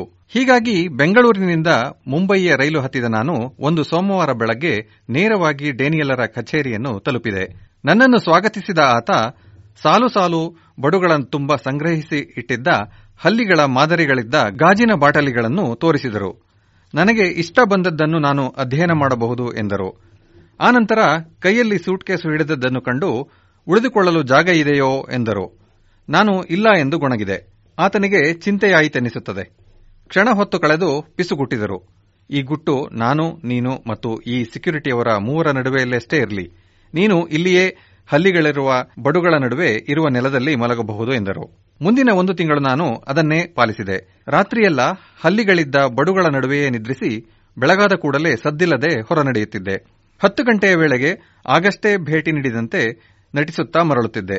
ಇಡೀ ದಿನ ಹಲ್ಲಿಗಳನ್ನು ಅಧ್ಯಯನ ಮಾಡಿದ ನಂತರ ಸಂಜೆ 5 ಗಂಟೆಗೆ ಎಲ್ಲರಿಗೂ ಗೊತ್ತಾಗುವ ಹಾಗೆ ಹೊರಬೀಳುತ್ತಿದ್ದೆ. ರಾತ್ರಿ 9 ಗಂಟೆಯ ಹೊತ್ತಿಗೆ ಯಾರಿಗೂ ತಿಳಿಯದ ಹಾಗೆ ಒಳನುಸುಳುತ್ತಿದ್ದೆ. ಕರುಣಾಳು ಆ ಕಾವಲುಗಾರ ಬೆಳಗ್ಗೆ ತನಗೆಂದು ತಂದ ಚಹಾವನ್ನು ನನ್ನೊಂದಿಗೆ ಹಂಚಿಕೊಳ್ಳುತ್ತಿದ್ದ. ಅದೊಂದು ರೀತಿ ಮಜವಾಗಿತ್ತು. ಮುಂಬಯಿಯನ್ನು ನಾನು ಪ್ರೇಮಿಸಲು ಆರಂಭಿಸಿದೆ. ಬೆಳಗ್ಗಿನ ದೀರ್ಘ ನಡೆ, ಅಗ್ಗದ ರೆಸ್ಟೋರೆಂಟ್ಗಳು ಹಾಗೂ ಅದಕ್ಕಿಂತಲೂ ಅಗ್ಗದ ಸಿನಿಮಾಗಳು ಹಾಗೂ ಇವೆಲ್ಲವಕ್ಕೂ ಮಿಗಿಲಾಗಿ ರಸ್ತೆ ಬದಿಯಲ್ಲಿ ಹರಡಿದ್ದ ಬೆರಗುಗೊಳಿಸುವ ಹಳೆ ಪುಸ್ತಕಗಳ ಅಂಗಡಿಗಳನ್ನು ಮರೆಯಲಾಗದು. ಬೆಂಗಳೂರಿಗೆ ಮರಳಿದ ನಾನು ನನ್ನ ಮನೆಯಲ್ಲಿದ್ದ ಹಲ್ಲಿಗಳನ್ನು ಹಿಡಿದು ಅವನ್ನು ಸಾಕಲು ಕೆಲವು ಪಂಜರಗಳನ್ನು ಮಾಡಿದೆ. ಹಲ್ಲಿಗಳು ಹೋರಾಡುವುದನ್ನು, ಕೂಡುವುದನ್ನು, ಮೊಟ್ಟೆ ಇಡುವುದನ್ನು ನೋಡುವುದು ಊಹಿಸಲು ಅಸಾಧ್ಯವಾದಷ್ಟು ಪುಟ್ಟ ಮೊಟ್ಟೆಗಳಿಂದ ಮುದ್ದು ಮುದ್ದಾದ ಹಲ್ಲಿಮರಿಗಳು ಹುಟ್ಟುವುದನ್ನು ನೋಡುವುದು ಮಜವೆನ್ನಿಸಿತ್ತು. ಆದರೆ ನಾನು ಹಲ್ಲಿಗಳ ಪರಿಸರ ಅಧ್ಯಯನ ಮಾಡುವುದಕ್ಕೆಂದು ರಾತ್ರಿಯೆಲ್ಲ ಅವಳ ಹಾಗೂ ನೆರೆಹೊರೆಯವರ ಅಡುಗೆ ಮನೆಗಳಲ್ಲಿ ಕಳೆಯುತ್ತೇನೆ ಎಂದಿದ್ದು ನನ್ನ ಹೆಂಡತಿಗೆ ಗಾಬರಿಯನ್ನುಂಟು ಮಾಡಿದ್ದು ನಿಜ. ಅವಳ ಅದೃಷ್ಟ. ಅಷ್ಟರಲ್ಲಾಗಲೇ ಕಣಜದ ಮೋಡಿಯ ಪ್ರಭಾವ ನನ್ನನ್ನು ಸೋಲಿಸಿಬಿಟ್ಟಿತ್ತು. ಹೀಗಾಗಿ ನಾನು ಹಲ್ಲಿಗಳ ಬಗ್ಗೆ ಗಂಭೀರವಾಗಿ ಸಂಶೋಧನೆ ನಡೆಸಲೇ ಇಲ್ಲ. ಆದರೂ ಅವುಗಳ ಬಗ್ಗೆ ನನಗೇನೋ ಒಂದಷ್ಟು ಒಲವು ಇದ್ದೇ ಇತ್ತು. ನಾನು ಸಾಕಷ್ಟು ಹಲ್ಲಿಗಳ ಕಥೆಗಳನ್ನು ಕೂಡಿಸಿ ಇಟ್ಟಿದ್ದೇನೆ. ಅವುಗಳಲ್ಲಿ ಇದೋ ನನ್ನ ಮೆಚ್ಚಿನ ಕೆಲವು ಇಲ್ಲಿವೆ. ಇವು ಕಾಲ್ಪನಿಕ ಕಥೆಗಳಲ್ಲ, ಸತ್ಯದ ಕಥೆಗಳು. ಆದರೂ ನನ್ನ ಮೆಚ್ಚಿನ ಒಂದು ಕಾದಂಬರಿಯೂ ಇದೆ. ಇದು ಪ್ರಸಿದ್ಧ ಕನ್ನಡ ಬರಹಗಾರ ಪೂರ್ಣಚಂದ್ರ ತೇಜಸ್ವಿಯವರ ಹಲ್ಲಿ ಬೇಟೆಯ ಕತೆ ಕರ್ವಾಲೋ. ಹಲ್ಲಿಗಳ ಜೊತೆಗೆ ಒಡನಾಡುವಾಗ ನಾನು ಡೊನಾಲ್ಡ್ ಡಬ್ಲ್ಯೂ ಟಿಂಕಲ್ 1968 ಪ್ರಕಟಿಸಿದ್ದ the life and demography of the side blotched lizard Uta stansburiana ಎನ್ನುವ ಪ್ರಬಂಧವನ್ನು ಓದಿದ್ದೆ. ಆಗ ಪರಿಸರ ವಿಜ್ಞಾನ ಹಾಗೂ ಜೀವಿಗಳ ವಿತರಣೆಯ ವಿಷಯದಲ್ಲಿ ನಾನಿನ್ನೂ ಮಗುವಾಗಿದ್ದರಿಂದ ಟಿಂಕಲರ ತೀರ್ಮಾನಗಳು ನನಗೆ ಅಷ್ಟು ಅರ್ಥವಾಗಿರಲಿಲ್ಲ. ಆದರೆ ಆತನ ಕೆಲಸದ ರೀತಿ, ವಿಜ್ಞಾನ ನನ್ನನ್ನು ಮರಳು ಮಾಡಿಬಿಟ್ಟಿತ್ತು. ಅದು ನನಗೆ ಪರಿಚಯವಿದ್ದ ಸೂಕ್ಷ್ಮಜೀವಿ ವಿಜ್ಞಾನ ಹಾಗೂ ಕಣಜೀವಿ ವಿಜ್ಞಾನದ ರೀತಿಗಳಿಗಿಂತ ಭಿನ್ನವಾಗಿತ್ತು ಮತ್ತು ರಮ್ಯವಾಗಿತ್ತು.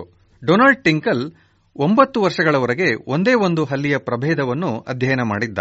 ಈ ಅವಧಿಯಲ್ಲಿ ಈತ 3729 ಹಲ್ಲಿಗಳನ್ನು ಹಿಡಿದು ಅವುಗಳನ್ನು ಗುರುತಿಸಿ ಮತ್ತೆ ಬಯಲಿಗೆ ಬಿಟ್ಟಿದ್ದ.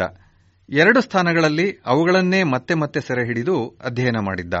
ಹೀಗೆ ಈತ ಒಟ್ಟು 12927 ಬಾರಿ ಹಲ್ಲಿಗಳನ್ನು ಹಿಡಿದಿದ್ದ.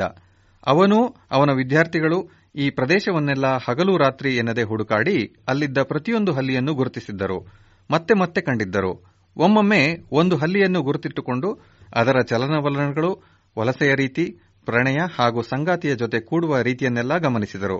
ಹಲ್ಲಿಗಳನ್ನು ಹಿಡಿಯಲು, ಅವುಗಳನ್ನು ಅಳೆಯಲು, ತೂಕ ನೋಡಲು ಹಾಗೂ ಮರಳಿ ಕಾಡಿಗೆ ಬಿಡಲು ಹಲವು ಉಪಾಯಗಳನ್ನು ರೂಪಿಸಿದರು. ಇದರೊಟ್ಟಿಗೆ ಪ್ರಯೋಗಾಲಯದಲ್ಲಿ ಅಧ್ಯಯನ ಮಾಡಲು ಹಲವು ಸಾವಿರ ಹಲ್ಲಿಗಳನ್ನು ಸೆರೆ ಹಿಡಿದಿದ್ದರು. ಟಿಂಕಲರ ಈ ರೀತಿಯ ಅಧ್ಯಯನ ನನ್ನ ಮೇಲೆ ಗಾಢ ಪರಿಣಾಮ ಬೀರಿತ್ತು. ಆತನ ಸಂಶೋಧನೆಯನ್ನು ಉರಗಗಳ, ಅದರಲ್ಲೂ ವಿಶೇಷವಾಗಿ ಹಲ್ಲಿಗಳ ಜೀವನ ಶೈಲಿ ಹಾಗೂ ಸಾಮುದಾಯಿಕ ವಿತರಣೆಯ ಅಧ್ಯಯನಗಳ ಬುನಾದಿಯಾದ ಅಪೂರ್ವ ಸಂಶೋಧನೆ ಎಂದು ಪರಿಗಣಿಸಲಾಗಿದೆ. ಆದರೆ ಆ ಸಮಯದಲ್ಲಿ ಅದು ನನಗೆ ತಿಳಿದಿರಲಿಲ್ಲ. ಇದನ್ನು ನಾನೂ ಮಾಡಬಹುದಿತ್ತಲ್ಲ ಎಂದು ನನಗೆ ಅನ್ನಿಸಿದ್ದು ವಿಶೇಷ. ನಾವುಗಳು ಮಕ್ಕಳಾಗಿದ್ದಾಗ ಇಂತಹ ಎಷ್ಟೋ ಆಟಗಳನ್ನು ಆಡಿದ್ದೆವು. ಆದರೆ ಈಗ ಅದೇ ಒಂದು ಸಂಶೋಧನೆಯ ವಿಧಾನ ಎಂದು ನನಗೆ ಅರಿವಾಯಿತು. ಒಂದಷ್ಟು ತರಬೇತಿ ಹಾಗೂ ಶಿಸ್ತು ಇದ್ದರೆ ಶಾಲಾ ವಿದ್ಯಾರ್ಥಿಗಳು ಕೂಡ ಹೀಗೆ ಅಮೂಲ್ಯವಾದ ವೈಜ್ಞಾನಿಕ ಅಂಶಗಳನ್ನು ಗಮನಿಸಬಹುದು, ಅರಿವಿನ ಹರಿಕಾರರೂ ಆಗಬಹುದು. ಇಂತಹ ವಿಜ್ಞಾನ ಹಾಗೂ ಸಂಶೋಧನೆಯ ಬಗ್ಗೆ ನಮಗೆ ಒಂದಿಷ್ಟು ವಿಶ್ವಾಸ ಇರಬೇಕು ಅಷ್ಟೇ. ದುರದೃಷ್ಟವಶಾತ್ ನಾವು ಯುವಕರನ್ನು ಅವರ ಬದುಕಿನ ಬಲು ದೀರ್ಘಾವಧಿಗೆ ಕೇವಲ ಅರಿವಿನ ಗ್ರಾಹಕರಂದಷ್ಟೇ ಭಾವಿಸಿಬಿಡುತ್ತೇವೆ.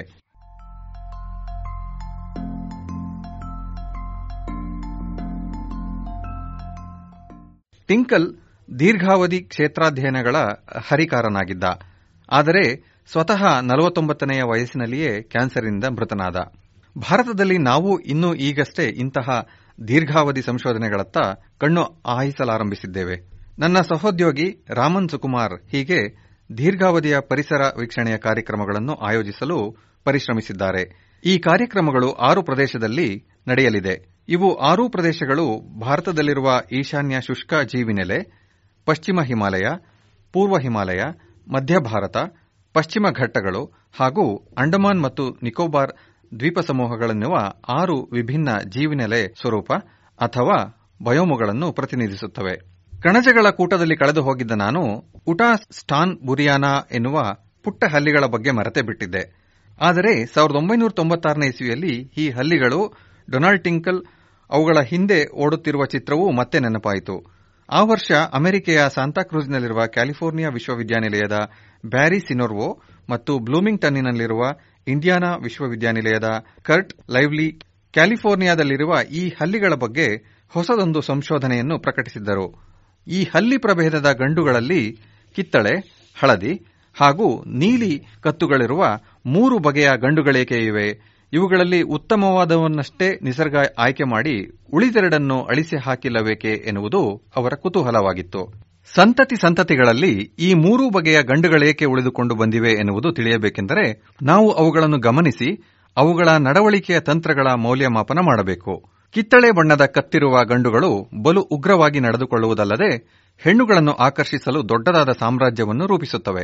ನೀಲಿ ಕತ್ತಿನ ಗಂಡುಗಳೋ ಮೃದು ಸ್ವಭಾವದವು, ಪುಟ್ಟ ಪುಟ್ಟ ಸಾಮ್ರಾಜ್ಯಗಳನ್ನು ಕಟ್ಟಿಕೊಂಡು ಉಳಿದ ನೀಲಿಗಂಡುಗಳ ಜೊತೆಗೆ ಸಹಕಾರ ತೋರುತ್ತಾ ಬಾಳ್ವೆ ನಡೆಸುತ್ತವೆ. ಹಳದಿ ಕತ್ತಿನ ಗಂಡುಗಳು ಅತ್ಯಂತ ದೈನ್ಯದವು. ನೋಡಲು ಹೆಣ್ಣಿನಂತೆಯೇ ತೋರುವ ಇವುಗಳಿಗೆ ಯಾವ ರಾಜ್ಯವೂ ಇಲ್ಲ. ಬದಲಿಗೆ ಇವು ಹೆಣ್ಣಿನಂತೆಯೇ ನಟಿಸುತ್ತಾ ಇತರೆ ಗಂಡುಗಳ ರಾಜ್ಯದೊಳಗೆ ಪ್ರವೇಶಿಸುತ್ತವೆ. ಅಲ್ಲಿನ ಒಡೆಯರು ಆಕರ್ಷಿಸಿದಂತಹ ಅಲ್ಲಿರುವ ಹೆಣ್ಣುಗಳ ಜೊತೆಗೆ ಕೂಡಿಬಿಡುತ್ತವೆ. ಹೀಗೆ ವಿಭಿನ್ನ ರೀತಿಯಲ್ಲಿ ಕಾಣುವ ಜೀವಿಗಳು ಒಟ್ಟಾಗಿ ಉಳಿದಿರುವಂತಹ ಹಲವು ಉದಾಹರಣೆಗಳನ್ನು ನಾವು ಕಂಡಿದ್ದೇವೆ. ಏಕೆಂದರೆ ಅವುಗಳೆಲ್ಲದರ ಸಂತಾನ ಸಾಮರ್ಥ್ಯವೂ ಸಮಾನವಾಗಿರುತ್ತದೆ. ಆದರೆ ಈ ಉದಾಹರಣೆಯಲ್ಲಿನ 3 ಗಂಡುಗಳ ಸಂತಾನೋತ್ಪತ್ತಿಯ ಸಾಮರ್ಥ್ಯವೂ ಒಂದೇ ಆಗಿಲ್ಲ. ಆದರೂ ನಿಸರ್ಗದ ಆಯ್ಕೆ ಈ 3 ಬಗೆಗಳಲ್ಲಿ ಅತ್ಯುತ್ತಮವಾದದ್ದನ್ನಷ್ಟೇ ಆಯ್ದು ಉಳಿದೆರಡನ್ನು ಅಳಿಸಿ ಹಾಕಿಲ್ಲ. ನಿಸರ್ಗದ ಆಯ್ಕೆ ಎನ್ನುವುದು ಫ್ರೀಕ್ವೆನ್ಸಿ ಆಧಾರಿತ. ಸಂತಾನೋತ್ಪತ್ತಿಯ ಸಾಮರ್ಥ್ಯ ಅಸಮವಾಗಿರುವ ಹಲವು ರೂಪಗಳು ಹೀಗೆ ಒಟ್ಟಿಗೆ ಬದುಕುವುದರ ರಹಸ್ಯ ಅಂದರೆ ಅರ್ಥ ಇಷ್ಟೇ: ಯಾವುದೇ ಬಗೆಯ ಗಂಡು ಸಫಲವಾಗುವುದು ಉಳಿದ ಬಗೆಯ ಗಂಡುಗಳ ಹೋಲಿಕೆಯಲ್ಲಿ ಅದರ ಪ್ರಮಾಣವೆಷ್ಟಿದೆ ಎನ್ನುವುದನ್ನು ಅವಲಂಬಿಸಿರುತ್ತದೆ. ಅಂದರೆ ಸಂತಾನೋತ್ಪತ್ತಿಯ ಸಾಮರ್ಥ್ಯ ನೆರೆಯವರ ಮೇಲೆ ಅವಲಂಬಿತ. ಕಿತ್ತಳೆ ಬಣ್ಣದ ಗಂಡುಗಳೇ ಹೆಚ್ಚಿದ್ದಾಗ ಅವು ನೀಲಿ ಕತ್ತಿನ ಗಂಡುಗಳನ್ನು ಹಿಮ್ಮೆಟ್ಟಿಸುತ್ತವೆ, ಆದರೆ ಹಳದಿ ಗಂಡಿನ ಮೋಸದಿಂದ ರಕ್ಷಿಸಿಕೊಳ್ಳಲಾರವು. ಹೀಗಾಗಿ ಕಿತ್ತಳೆ ಗಂಡುಗಳ ಸಂಖ್ಯೆ ಕಡಿಮೆಯಾಗುತ್ತದೆ, ಹಳದಿ ಗಂಡುಗಳ ಸಂಖ್ಯೆ ಹೆಚ್ಚಾಗುತ್ತದೆ.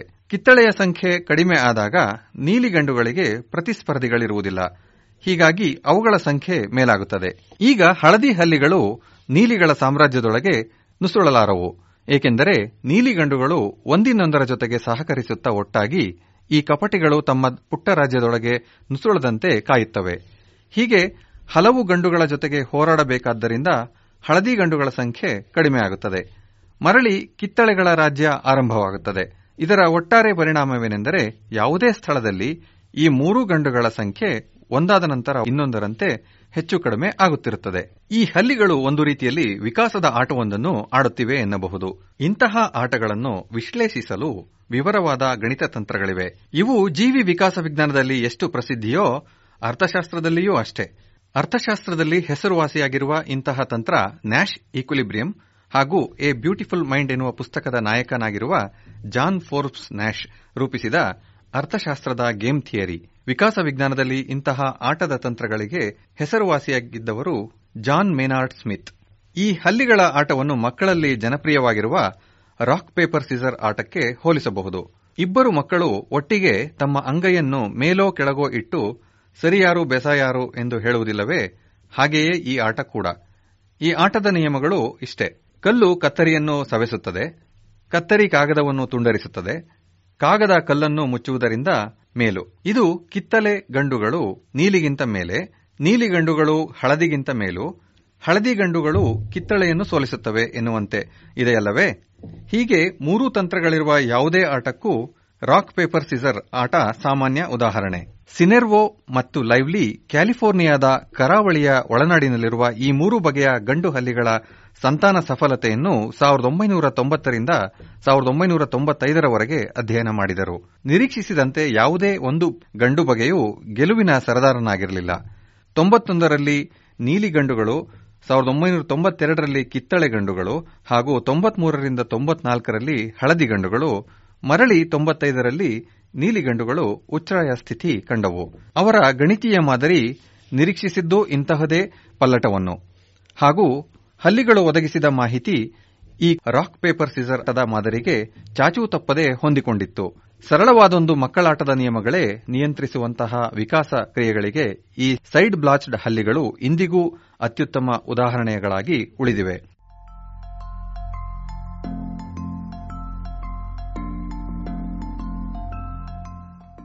ಕರ್ನಾಟಕದಲ್ಲಿ 14ನೇ ಶತಮಾನದಲ್ಲಿ ವಿಜೃಂಭಿಸಿದ್ದ ವಿಜಯನಗರ ಸಾಮ್ರಾಜ್ಯದ ಅವಶೇಷಗಳಿರುವ ಹಂಪಿ ನಗರ ಅಲ್ಲಿರುವ ಮಂದಿರಗಳ ಕೆತ್ತನೆ ಹಾಗೂ ಪುರಾತನ ಅವಶೇಷಗಳಿಗೆ ಜನಪ್ರಿಯ. ಇದು ಅಲ್ಲಿರುವ ವಿರೂಪಾಕ್ಷನ ದೇವಾಲಯದಿಂದಾಗಿ ಹಿಂದೂಗಳಿಗೆ ಪವಿತ್ರ ಯಾತ್ರಾ ಸ್ಥಳವೂ ಹೌದು. ಹಂಪಿಗೆ ಬೇರಾವುದೇ ಪ್ರವಾಸಿಗಿಂತಲೂ ತೀರ್ಥಯಾತ್ರಿಗಿಂತಲೂ ಹೆಚ್ಚು ಬಾರಿ ಭೇಟಿ ನೀಡಿದ ರಾಜ್ಕುಮಾರ್ ರಾಡರ್ ಎನ್ನುವ ಯುವಕ ನನಗೆ ಪರಿಚಯವಾಗಿತ್ತು.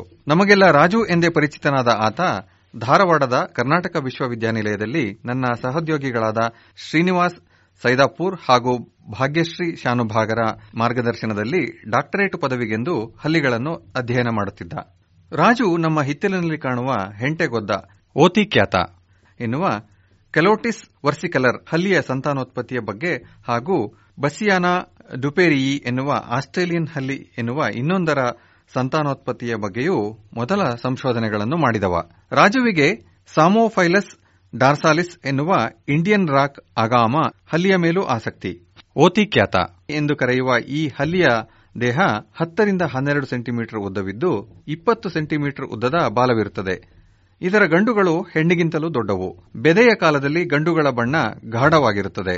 ಹೆಣ್ಣುಗಳ ದೇಹ ಚುಕ್ಕೆ ಚುಕ್ಕೆಯ ಬಣ್ಣವಾಗಿದ್ದು ಕಲ್ಲಿನ ಹಿನ್ನೆಲೆಯಲ್ಲಿ ಮರೆಮಾಚಿಕೊಳ್ಳುವಂತಿರುತ್ತದೆ. ಈ ಹಲ್ಲಿಗಳು ಹಲವಾರು ಹಾವಭಾವಗಳನ್ನು ಏಕೆ ತೋರುತ್ತವೆನ್ನುವುದನ್ನು ಅರ್ಥ ಮಾಡಿಕೊಳ್ಳುವುದು ರಾಜುವಿನ ಆಸಕ್ತಿಯಾಗಿತ್ತು. ಇದನ್ನು ಆತ ಹಲ್ಲಿಗಳ ಭಾಷೆ ಎಂದು ಕರೆದಿದ್ದಾನೆ.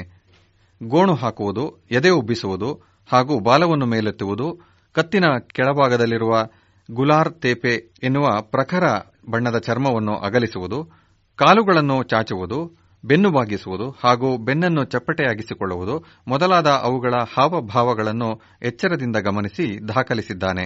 ದುರದೃಷ್ಟವಶಾತ್ ರಾಜು 35ನೇ ವಯಸ್ಸಿನ ಹರೆಯದಲ್ಲಿಯೇ ಸಾವಿಗೀಡಾಗಿಬಿಟ್ಟ. ದಕ್ಷಿಣ ಭಾರತದ ಈ ಸ್ವಾರಸ್ಯಕರ ಹಲ್ಲಿಗಳ ಸಂಶೋಧನೆಯು ಅವನ ಸಾವಿನೊಂದಿಗೆ ತಾತ್ಕಾಲಿಕವಾಗಿ ಕೊನೆಗೊಂಡಿತು.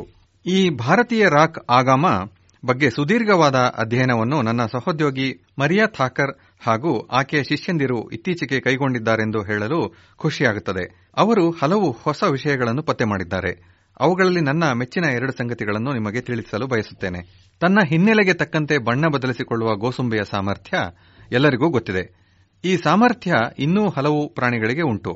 ಕಠಿಣ ಚರ್ಮಿಗಳು, ಶಿರೋಪಾದಿಗಳು, ಮೀನುಗಳು, ಉಭಯಜೀವಿಗಳು ಹಾಗೂ ಉರಗಗಳಲ್ಲಿ ಇಂತಹ ಹಲವು ಜೀವಿಗಳಿವೆ. ತಮ್ಮ ಹಿನ್ನೆಲೆಗೆ ತಕ್ಕಂತೆ ಬಣ್ಣವನ್ನು ಬದಲಿಸಿಕೊಳ್ಳುವ ಪ್ರಾಣಿಗಳಿಗಿಂತಲೂ ಬಣ್ಣದಿಂದಲೇ ತಮ್ಮ ವೈರಿ ಹಾಗೂ ಪ್ರಿಯತಮೆಗೋ ಪ್ರಿಯತಮನಿಗೋ ಸಂದೇಶ ಕಳಿಸುವ ಪ್ರಾಣಿಗಳು ಇನ್ನೂ ಅದ್ಭುತ. ಏಕೆಂದರೆ ಹೀಗೆ ಬಣ್ಣಗಳಿಂದಲೇ ಸಂದೇಶ ಕಳಿಸುವುದು ತಕ್ಷಣವೇ ಆಗಬೇಕಾದ ಚಲನಶೀಲ ನಡೆ. ಇಂತಹ ಒಂದು ಬಗೆಯ ಅಧ್ಯಯನಗಳಲ್ಲಿ ಅನುರಾಧಾ ಬಟಾಬ್ಯಾಲ್ ಮತ್ತು ಮರಿಯಾ ಥಾಕರ್ ಇಂಡಿಯನ್ ರಾಕ್ ಆಗಾಮದಲ್ಲಿ ಉಂಟಾಗುವ ಬಣ್ಣದ ಬದಲಾವಣೆಯ ಸಾಮರ್ಥ್ಯದ ಮೇಲೆ ಗಮನವಿಟ್ಟರು. ಸೆರೆ ಹಿಡಿದ ಗಂಡು ಮತ್ತು ಹೆಣ್ಣು ಓತಿಖ್ಯಾತಗಳನ್ನು ಪ್ರಯೋಗಾಲಯಕ್ಕೆ ತಂದು ಅಲ್ಲಿ ಅದೇ ಲಿಂಗ ಅಥವಾ ವಿರುದ್ಧ ಲಿಂಗಗಳ ಜೊತೆಗೆ ಸೆಣಸಾಟಕ್ಕೆ ಬಿಟ್ಟರು. ಈ ಹಲ್ಲಿಗಳ ಮೇಲೆ ಫೈಬರ್ ಆಪ್ಟಿಕ್ ಎಳೆಗೆ ಜೋಡಿಸಿದ್ದ ರೋಹಿತ ದರ್ಶಕವೊಂದು ಕಣ್ಣಿಟ್ಟಿತ್ತು. ಹೀಗೆ ಅವುಗಳ ದೇಹದ ಬಣ್ಣದಲ್ಲಾಗುವ ಬದಲಾವಣೆಗಳ ಪ್ರಮಾಣ ಹಾಗೂ ವೇಗವನ್ನು ಆಯಾ ಕ್ಷಣದಲ್ಲಿಯೇ ಅಳತೆ ಮಾಡಿದರು. ಗಂಡುಗಳಿಗೆ ಹೆಣ್ಣುಗಳು ಎದುರಾದಾಗ ಅವುಗಳ ಬೆನ್ನು ಮೇಲಿನ ಬಣ್ಣ ಹಳದಿಯಿಂದ ಕಿತ್ತಳೆಯಾಗಿಯೋ ಕೆಂಪಾಗಿಯೋ ಬದಲಾಗುತ್ತಿತ್ತು. ಅದೇ ದೇಹದ ಬದಿಯಲ್ಲಿದ್ದ ಕೆಂಪಣ್ಣದ ರೇಖೆಗಳು ಕಪ್ಪಾಗುತ್ತಿದ್ದವು. ಅದೇ ಗಂಡುಗಳು ಬೇರೆ ಗಂಡುಗಳಿಗೆ ಎದುರಾದಾಗ ಬಣ್ಣಗಳಲ್ಲಿನ ಬದಲಾವಣೆ ಬೇರೆಯ ರೀತಿಯೇ ಇರುತ್ತಿತ್ತು.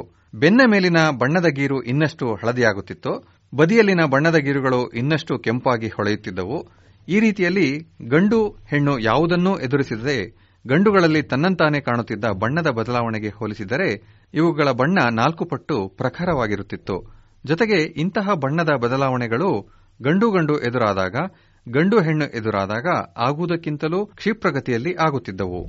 ಕ್ಷಣಾರ್ಧದೊಳಗೆ ಗಂಡುಗಳು ತಮ್ಮ ದೇಹದ ವಿವಿಧ ಭಾಗಗಳಲ್ಲಿನ ಬಣ್ಣಗಳನ್ನು ಪ್ರಣಯದ ಸಂದರ್ಭದಲ್ಲಿ ಹಾಗೂ ಉಗ್ರ ಸನ್ನಿವೇಶಗಳಲ್ಲಿ ಬೇರೆ ಬೇರೆ ರೀತಿಯಲ್ಲಿ ಬದಲಿಸಬಲ್ಲವು ಎನ್ನುವುದು ಈವರೆಗೂ ತಿಳಿದಿರದ ಸ್ವಾರಸ್ಯಕರ ಸಂಗತಿ. ಇಂತಹ ಬದಲಾವಣೆಗಳಿಗೆ ಕಾರಣವಾದ ಚಯಾಪಚಯ ಹಾಗೂ ತಳಿ ಬದಲಾವಣೆಗಳ ಬಗ್ಗೆ ಹೆಚ್ಚಿನ ಅಧ್ಯಯನಗಳಿಗೆ ಹಾಗೂ ವಿಕಾಸದ ಮಟ್ಟಿಗೆ ಈ ಸಾಮರ್ಥ್ಯದ ಪ್ರಾಮುಖ್ಯತೆ ಏನಿರಬಹುದು ಎನ್ನುವ ಬಗ್ಗೆ ಹೊಸ ಸಾಧ್ಯತೆಗಳನ್ನು ತೆರೆದಿಟ್ಟಿದೆ. ಹೀಗೆ ಕ್ಷಣಾರ್ಧದಲ್ಲಿ ದೇಹದ ಬಣ್ಣವನ್ನು ಸಂದರ್ಭಕ್ಕೆ ತಕ್ಕಂತೆ ನಿರ್ದಿಷ್ಟ ರೀತಿಯಲ್ಲಿ ಬದಲಿಸುವ ಸಾಮರ್ಥ್ಯದಿಂದ ಈ ಗಂಡುಗಳ ಸಂತಾನೋತ್ಪತ್ತಿಯ ಸಾಮರ್ಥ್ಯಕ್ಕೇನಾಗುತ್ತದೆ? ಇದರಿಂದ ಹೆಣ್ಣಿಗೆ ಗಂಡು ಇನ್ನಷ್ಟು ಆಕರ್ಷಕವೆನಿಸುತ್ತದೆಯೋ ಅಥವಾ ಬೇರೆ ಗಂಡುಗಳಿಗೆ ಹೆಚ್ಚು ರೌದ್ರವಾಗಿ ತೋರುತ್ತದೆಯೋ? ಈ ನಿಟ್ಟಿನಲ್ಲಿ ಸಂಶೋಧನೆಗೆ ಸಾಕಷ್ಟು ಅವಕಾಶಗಳಿವೆ.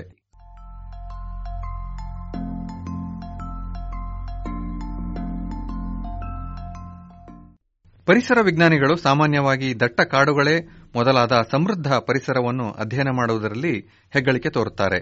ಅವು ಪ್ರಾಚೀನವೂ ಶುದ್ಧವೂ ಆಗಿದ್ದಷ್ಟು ಉತ್ತಮ ಎನ್ನುತ್ತಾರೆ. ಹಿತ್ತಲಲ್ಲಿಯೋ ರಸ್ತೆ ಬದಿಯ ಗಿಡಮರಗಳನ್ನೋ ಅಥವಾ ಅವುಗಳ ಸುತ್ತ ಓಡಾಡುವ ಹಲ್ಲಿಗಳನ್ನೋ ಅಧ್ಯಯನ ಮಾಡುವವರು ಅಪರೂಪ. ಗಂಭೀರ ವಿಜ್ಞಾನಿಗಳು ಇಂತಹ ಅಧ್ಯಯನಗಳು ಯಾಕೋ ಕೀಳೆಂದು ಭಾವಿಸುತ್ತಾರೆ. ಅನುರಾಧ ಹಾಗೂ ಮಾರಿಯಾ ಹಾವುರಾಣಿಗಳ ಮೇಲೆ ಕೈಗೊಂಡಿರುವ ಬಹುತೇಕ ಅಧ್ಯಯನಗಳೆಲ್ಲವೂ ಇಂತಹ ಸ್ಟೀರಿಯೋಟೈಪ್ ಅನ್ನು ಮೀರಿದಂತವು. ಇವರು ಪಟ್ಟಣದ ಪರಿಸರದಲ್ಲಿರುವ ಜೀವಿಗಳನ್ನು ಅಧ್ಯಯನ ಮಾಡಿ ಅವುಗಳ ಗ್ರಾಮೀಣ ಹಾಗೂ ಕಾಡಿನ ಬಂಧುಗಳ ಜೊತೆಗೆ ಹೋಲಿಸಿ ನೋಡಿ ಬಲು ಕ್ಲಿಷ್ಟವಾದ ಪ್ರಶ್ನೆಗಳಿಗೆ ಉತ್ತರಗಳನ್ನು ಹುಡುಕುತ್ತಾರೆ.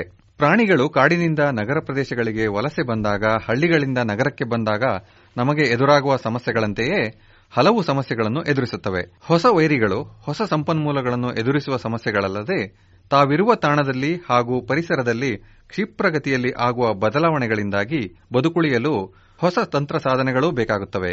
ಇಂತಹ ಸಮಸ್ಯೆಗಳನ್ನು ಹಲ್ಲಿಗಳು ಹೇಗೆ ನಿಭಾಯಿಸುತ್ತಿರಬಹುದು?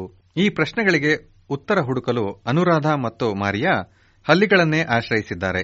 ಇದಕ್ಕಾಗಿ ಅವರು ಕರ್ನಾಟಕದ ಕೋಲಾರ ಜಿಲ್ಲೆಯ ಅಂತರಗಂಗೆ ಕಾಡಿನಂತಹ ಅಷ್ಟೇನೂ ಹದಗೆಡದ ಪರಿಸರಗಳಲ್ಲಿ ಅಡ್ಡಾಡಿದ್ದಲ್ಲದೆ ಬೆಂಗಳೂರಿನಲ್ಲಿ ಕಟ್ಟಡಗಳು ನಿರ್ಮಾಣವಾಗುತ್ತಿರುವಂತಹ ಸಾಕಷ್ಟು ಬದಲಾವಣೆಗಳನ್ನು ಕಂಡ ಪರಿಸರಗಳಲ್ಲಿಯೂ ಓಡಾಡಿದ್ದಾರೆ. ಎರಡೂ ತಾಣಗಳಲ್ಲಿ ಇರುವ ಹಲ್ಲಿಗಳನ್ನು ಕುಣಿಕೆ ಹಾಕಿ ಹಿಡಿದು ತಮ್ಮ ಪ್ರಯೋಗಾಲಯದಲ್ಲಿ ಕಟ್ಟಿರುವ ಪ್ರತ್ಯೇಕ ತಾಣಗಳಲ್ಲಿ ಇರಿಸುತ್ತಾರೆ.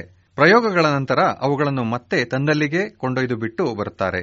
ನಾನು ತಿಳಿಸಿದಂತಹ ಬಣ್ಣದ ಬದಲಾವಣೆಗಳನ್ನು ಇವರೂ ತಮ್ಮ ಅಧ್ಯಯನಗಳ ವೇಳೆ ಗುರುತಿಸಿದರು. ಪಟ್ಟಣದ ಗಂಡುಗಳು ಹಠಾತ್ತಾಗಿ ಅಲ್ಲದೆ ನಿಧಾನವಾಗಿ ಬಣ್ಣ ಬದಲಿಸಿಕೊಂಡವು. ಇನ್ನೊಂದು ಅಧ್ಯಯನದಲ್ಲಿ ಸುರಕ್ಷಿತ ನೆಲೆಗಳನ್ನು ಆಯ್ದುಕೊಳ್ಳುವ ವಿಷಯದಲ್ಲಿ ಪಟ್ಟಣದ ಗಂಡುಗಳು ಹಳ್ಳಿಯ ಗಂಡುಗಳಿಗಿಂತಲೂ ಬೇಗನೆ ಕಲಿಯುತ್ತವೆ ಮತ್ತು ಮರೆತು ಬಿಡುತ್ತವೆ ಎಂದು ಕಂಡಿದ್ದಾರೆ. ಮೂರನೆಯ ಇನ್ನೊಂದು ಅಧ್ಯಯನದಲ್ಲಿ ಪಟ್ಟಣದ ಹಲ್ಲಿಗಳು ತಮ್ಮ ಹೊಸ ಪರಿಸರಕ್ಕೆ ಹೊಂದಿಕೊಳ್ಳುವಂತೆ ನಡವಳಿಕೆಯನ್ನು ಬೇಗನೆ ಬದಲಿಸಿಕೊಳ್ಳುತ್ತವೆ ಎಂದು ತೋರಿಸಿಕೊಟ್ಟಿದ್ದಾರೆ. ಅವು ಹೆಚ್ಚೆಚ್ಚು ಅಪಾಯಗಳನ್ನು ಎದುರಿಸಬಲ್ಲವು, ಮನುಷ್ಯರಿಗೆ ಹೆದರುವುದಿಲ್ಲ. ಹಳ್ಳಿಗಳ ಹಲ್ಲಿಗಳು ಆಯುವುದಕ್ಕಿಂತಲೂ ಹೆಚ್ಚು ಸುರಕ್ಷಿತವಾದ ತಾಣಗಳಲ್ಲಿ ಏರು ನಿಲ್ಲುತ್ತವೆ. ಈ ಫಲಿತಾಂಶಗಳು ಇನ್ನಷ್ಟು ಹೊಸ ಪ್ರಶ್ನೆಗಳನ್ನು ಮುಂದಿಟ್ಟಿವೆ. ನಗರೀಕರಣದಿಂದ ಈ ಬದಲಾವಣೆಗಳು ಉಂಟಾದವೆ? ಇವು ನಿಜಕ್ಕೂ ಅನುಕೂಲಿಯಾದ ಹೊಂದಾಣಿಕೆಯೇ? ಈ ನಡವಳಿಕೆಗಳು ಮರಳಿ ಮೊದಲಿನಂತಾಗಬಲ್ಲವೇ? ಇತ್ಯಾದಿ. ನಗರಗಳು ಬೆಳೆಯುತ್ತಿರುವ ವೇಗದಿಂದಾಗಿ ಪ್ರಪಂಚದೆಲ್ಲೆಡೆ ಪರಿಸರಗಳು ಛಿದ್ರವಾಗಿ ನಾಶವಾಗುತ್ತಿರುವುದನ್ನು ಗಮನಿಸಿದರೆ ಗ್ರಾಮೀಣ ಪ್ರದೇಶದಿಂದ ನಗರಗಳಿಗೆ ವಲಸೆ ಬಂದಿರುವ ಹಲವಾರು ಜೀವಿಗಳಲ್ಲಿನ ಪರಿವರ್ತನೆಗಳನ್ನು ಅಧ್ಯಯನ ಮಾಡಬೇಕಾಗಿದೆ ಎಂಬ ಸುಳಿವನ್ನು ಅನುರಾಧ ಹಾಗೂ ಮಾರಿಯಾ ಅವರ ಅಧ್ಯಯನಗಳು ಕೊಡುತ್ತಿವೆ. ಇಂತಹ ಅಧ್ಯಯನಗಳಿಂದ ಪಡೆದ ಅರಿವು ಈ ಪ್ರಾಣಿಗಳ ಒಳಿತಿಗಷ್ಟೇ ಅಲ್ಲ, ಬಹುಶಃ ನಮ್ಮ ಒಳಿತಿಗೂ ಅವಶ್ಯಕವಾಗಬಹುದು. ನಾವು ಹೇಳುವ ಕತೆಗಳೆಲ್ಲವೂ ಈ ಹಲ್ಲಿಗಳನ್ನು ನಾವು ದಶಕಗಳ ಕಾಲ ಅಧ್ಯಯನ ಮಾಡಿದ್ದರೂ ಹಿಡಿಯಲು ಹೋದಾಗ ಎಷ್ಟು ಸರಾಗವಾಗಿ ನಮ್ಮಿಂದ ತಪ್ಪಿಸಿಕೊಂಡು ಓಡಿಬಿಡುತ್ತವೆ ಎನ್ನುವುದರ ಸುತ್ತಲೇ ಇರುತ್ತದೆ. ಈಗಲೂ ನಾವು ಒಂದಿಷ್ಟು ಅಲುಗಿದರೂ ಸಾಕು, ಅವು ನಮ್ಮನ್ನು ಸೋಲಿಸಿಬಿಟ್ಟಿರುತ್ತವೆ. ಈ ಗಂಡುಗಳ ಕಡಿತ ನಿಮ್ಮ ಸ್ಥಾನ ಏನೆಂದು ತೋರಿಸುವಷ್ಟು ಹರಿತ ಎನ್ನುತ್ತಾರೆ ಮಾರಿಯಾ ಥಾಕರ್. ಇಷ್ಟೆಲ್ಲಾ ಸವಾಲುಗಳು ಇದ್ದರೂ ಕಾಡಿನ ಪ್ರೇಮ ಹಾಗೂ ವನ್ಯಜೀವಿಗಳ ನಡವಳಿಕೆಗಳನ್ನು ಅರ್ಥ ಮಾಡಿಕೊಳ್ಳುವ ಹಂಬಲ ನನಗೆ ಡಾಕ್ಟರೇಟ್ ಅಧ್ಯಯನದಲ್ಲಿ ನೆರವಾಗಿದೆ. ಸಾಮೋಫೈಲಸ್ ಹಲ್ಲಿಯ ಸುಂದರ ಬಣ್ಣದಿಂದಾಗಿ ಅದರ ಬಗ್ಗೆ ನನಗೆ ಸ್ವಲ್ಪ ಒಲವು ಜಾಸ್ತಿಯೇ. ಚಿತ್ರಕಲೆ ನನ್ನ ಹವ್ಯಾಸ ಆಗಿರುವುದರಿಂದ ಬಣ್ಣಗಳು ಸಾಕಷ್ಟು ಪ್ರೇರಣೆ ನೀಡುತ್ತವೆ, ಬೆರಗುಗೊಳಿಸುತ್ತವೆ ಎನ್ನುತ್ತಾರೆ ಅನುರಾಧ. ಇನ್ನು ಮೇಲೆ ವಿಜ್ಞಾನಿ ಎಂದರೆ ನರತಗೂದಲಿನ ಗಡ್ಡಧಾರಿ ಬಿಳಿ ದಿರಿಸಿನ ಪುರುಷನ ಚಿತ್ರವನ್ನು ಮರೆತು ಕಾಡಿನಲ್ಲಿ ಚಿಗರೆಯಂತೆ ಓಡುವ ನಿರ್ಭಯ ಯುವತಿಯ ಚಿತ್ರವನ್ನು ಕಲ್ಪಿಸಿಕೊಳ್ಳಬೇಕು ಎಂದು ನನಗೆ ಅನಿಸುತ್ತದೆ.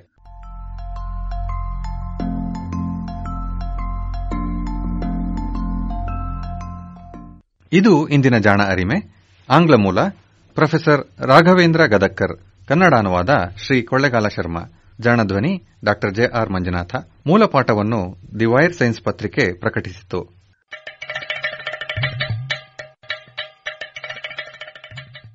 ಜಾಣ ಸುದ್ದಿಯ ಬಗ್ಗೆ ಸಲಹೆ ಸಂದೇಹಗಳು ಇದ್ದಲ್ಲಿ ನೇರವಾಗಿ 9886640328 ಈ ನಂಬರಿಗೆ ವಾಟ್ಸಪ್ ಮಾಡಿ, ಇಲ್ಲವೇ ಕರೆ ಮಾಡಿ.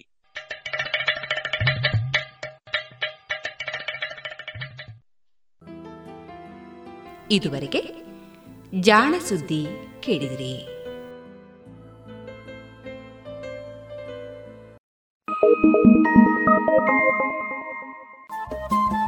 ರೇಡಿಯೋ ಪಾಂಚಜನ್ಯ 90.8 ಎಫ್ಎಂ ಸಮುದಾಯ ಬಾನುಲಿ ಕೇಂದ್ರ ಪುತ್ತೂರು. ಇದು ಜೀವ ಜೀವದ ಸ್ವರ ಸಂಚಾರ.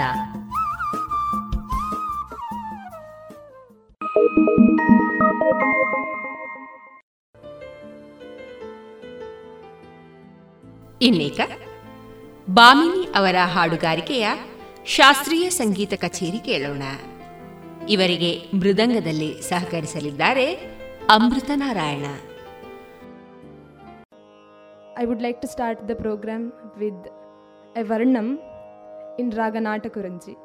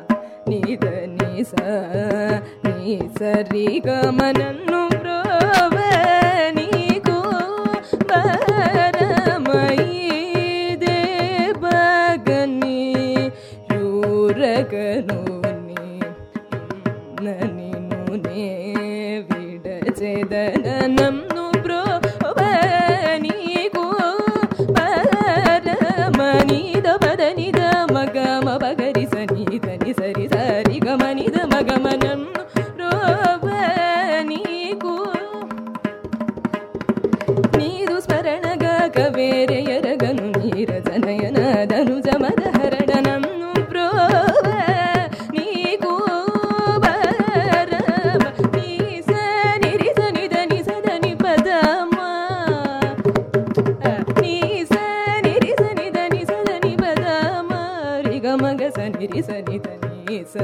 ರಿ ಗಮ ಗಮ ನಿದ ನಿ ಪದ ನೀ ಸರಿ ಗಮ ಸ ನಿ ಸ ನಿ ದ ಮನನ್ನು ಪ್ರೋವ ನೀ ಕೋಬಾರಮ ಅಂಡಾಂಡ ಮುಲ ಕುನತಿ ಪದಿವ ನಿಡ ಮುರಳಿಡ ಗವಿರಿ ವಿರಗುಂಡ ಸರಿಯ ಗುಣ ಮದನ ಜನ ಕೊಂಡ ವರ ಮಸಗು ಅನುದಿನ ಮುನ್ನನ್ನು ಪ್ರೋವ ನೀ ಕೋಬಾರಮ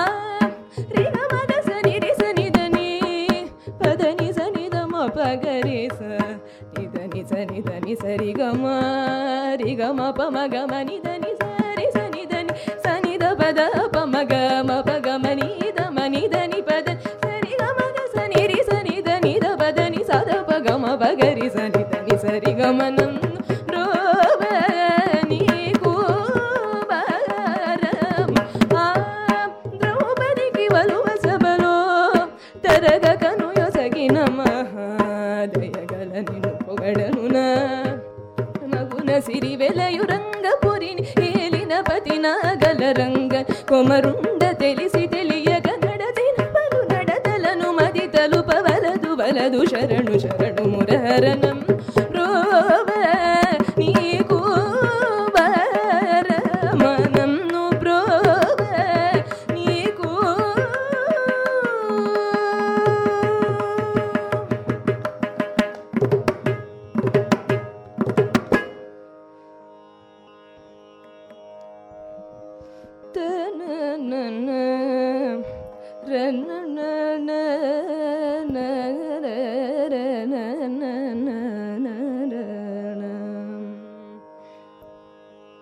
ಗಣಪತೆ ಮಹಾಮತೆ ಗಣಪತೆ ಮಹಾಮತೆ ಗಣಪತೆ ಮಹಾಮತೆ ಗಣಪತೆ ಮಹಾಮತೆ ಗಣಪತೆ ಮಹಾಮತೆ ಗಣಪತೆ ಮಹಾಮತೆ ಗಣಪತೆ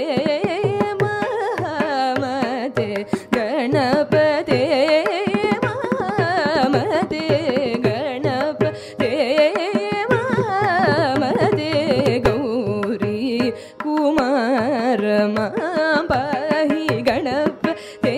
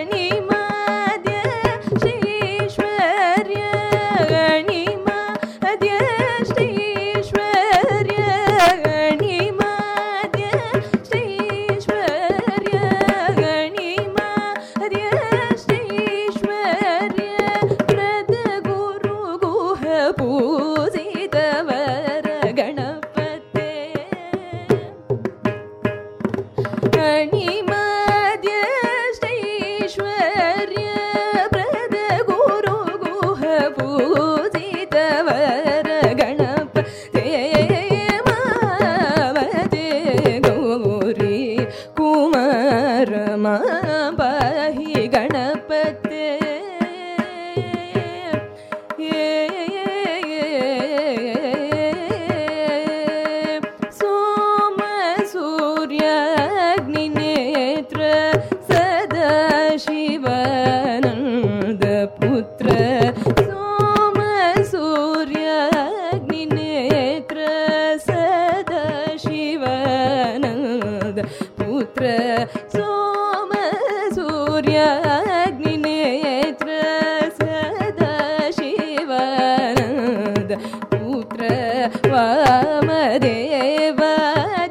ವಕ್ರ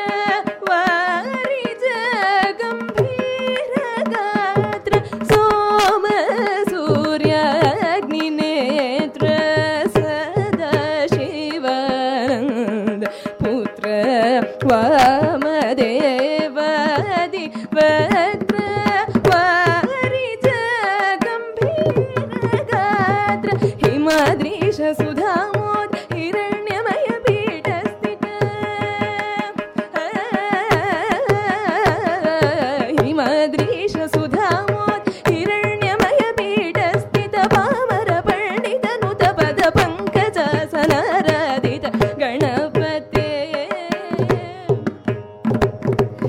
ಹಿಮಾದ್ರೀಶ ಸುಧಾಮೋದ ಹಿರಣ್ಯಮಯ ಪೀಠ ಸ್ಥಿತ ಪಾಮರ ಪಂಡಿತ ನುದಬದ ಪಂಕದಾಸನಾರಾಧಿತ ಗಣಪತೆ ಮಾಮತೆ ಗೌರಿ ಕುಮಾರ ಮಾಪಿ ಗಣಪತೆ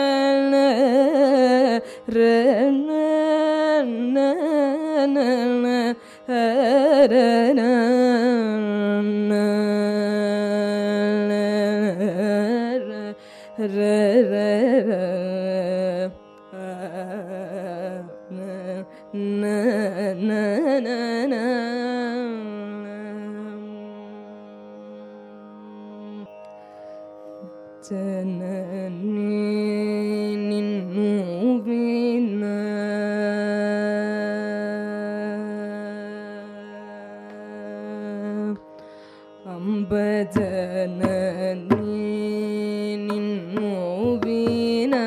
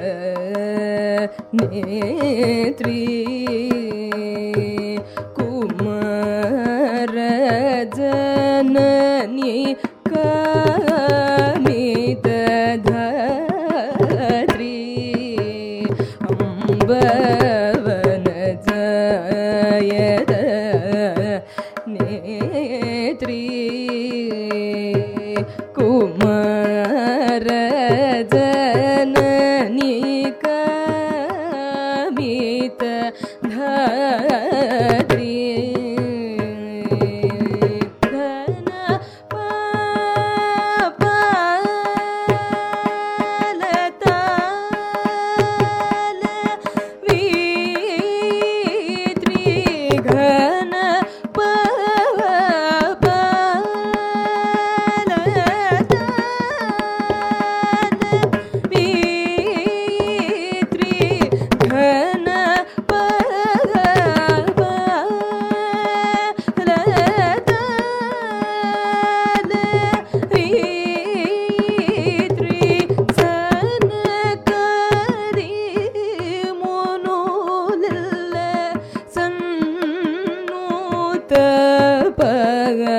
ತ್ರಿ ಸನ ಕದಿ ಮೋನೂಲ ಸನ್ನೂತ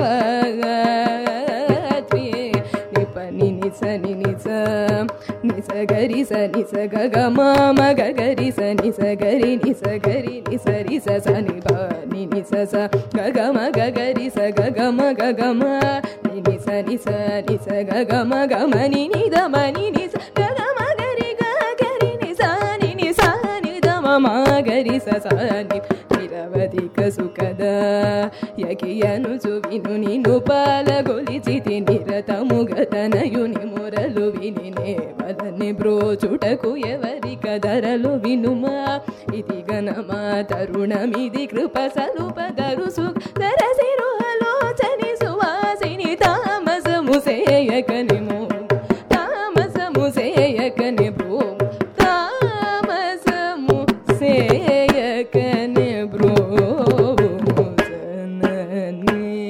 ನಿನ್ನೂವಿನ ದೀಕವರಮ್ಮ ಜಗಮೂಲೋನಗ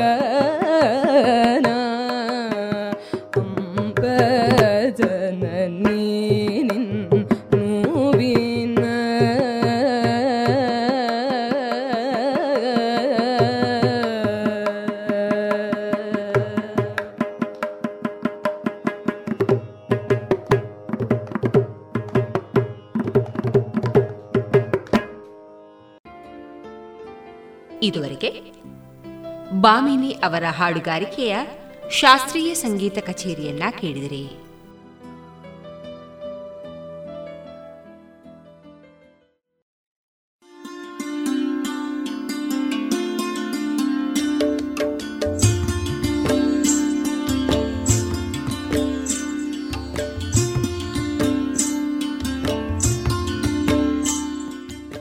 ರೇಡಿಯೋ ಪಾಂಚಜನ್ಯ ಸಮುದಾಯ ಬಾನುಲಿ ಕೇಂದ್ರದಿಂದ ನಿಮ್ಮ ಕಾರ್ಯಕ್ರಮಗಳು ಪ್ರಸಾರವಾಗಬೇಕೇ? ಹಾಗಿದ್ದರೆ ನಮ್ಮನ್ನು ಸಂಪರ್ಕಿಸಿ. ನಮ್ಮ ದೂರವಾಣಿ ಸಂಖ್ಯೆ 082512984999.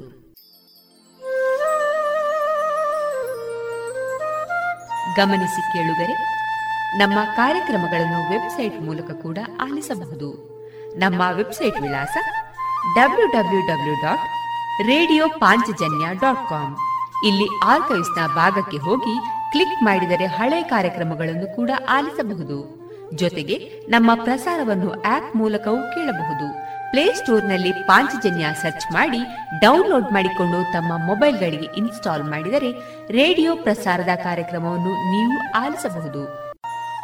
ನಮ್ಮ ಪ್ರಸಾರದ ಬಗೆಗೆ ನಿಮ್ಮ ಅಭಿಪ್ರಾಯಗಳನ್ನು ಹಂಚಿಕೊಳ್ಳಲು ನಮ್ಮ ವಿಳಾಸ ರೇಡಿಯೋ ಪಾಂಚಜನ್ಯ 90.8 FM ಸಮುದಾಯ ಬಾನುಲಿ ಕೇಂದ್ರ, ನೆಹರು ನಗರ, ಪುತ್ತೂರು.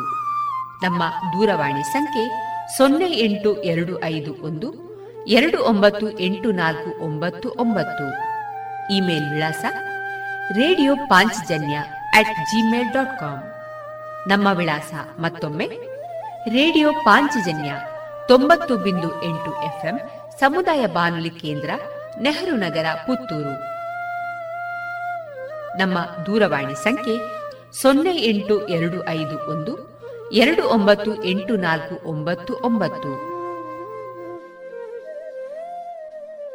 ಇಲ್ಲಿಗೆ ಈ ಹೊತ್ತಿನ ಪ್ರಸಾರ ಕಾರ್ಯಕ್ರಮವನ್ನ ಮುಕ್ತಾಯಗೊಳಿಸುತ್ತಿದ್ದೇವೆ.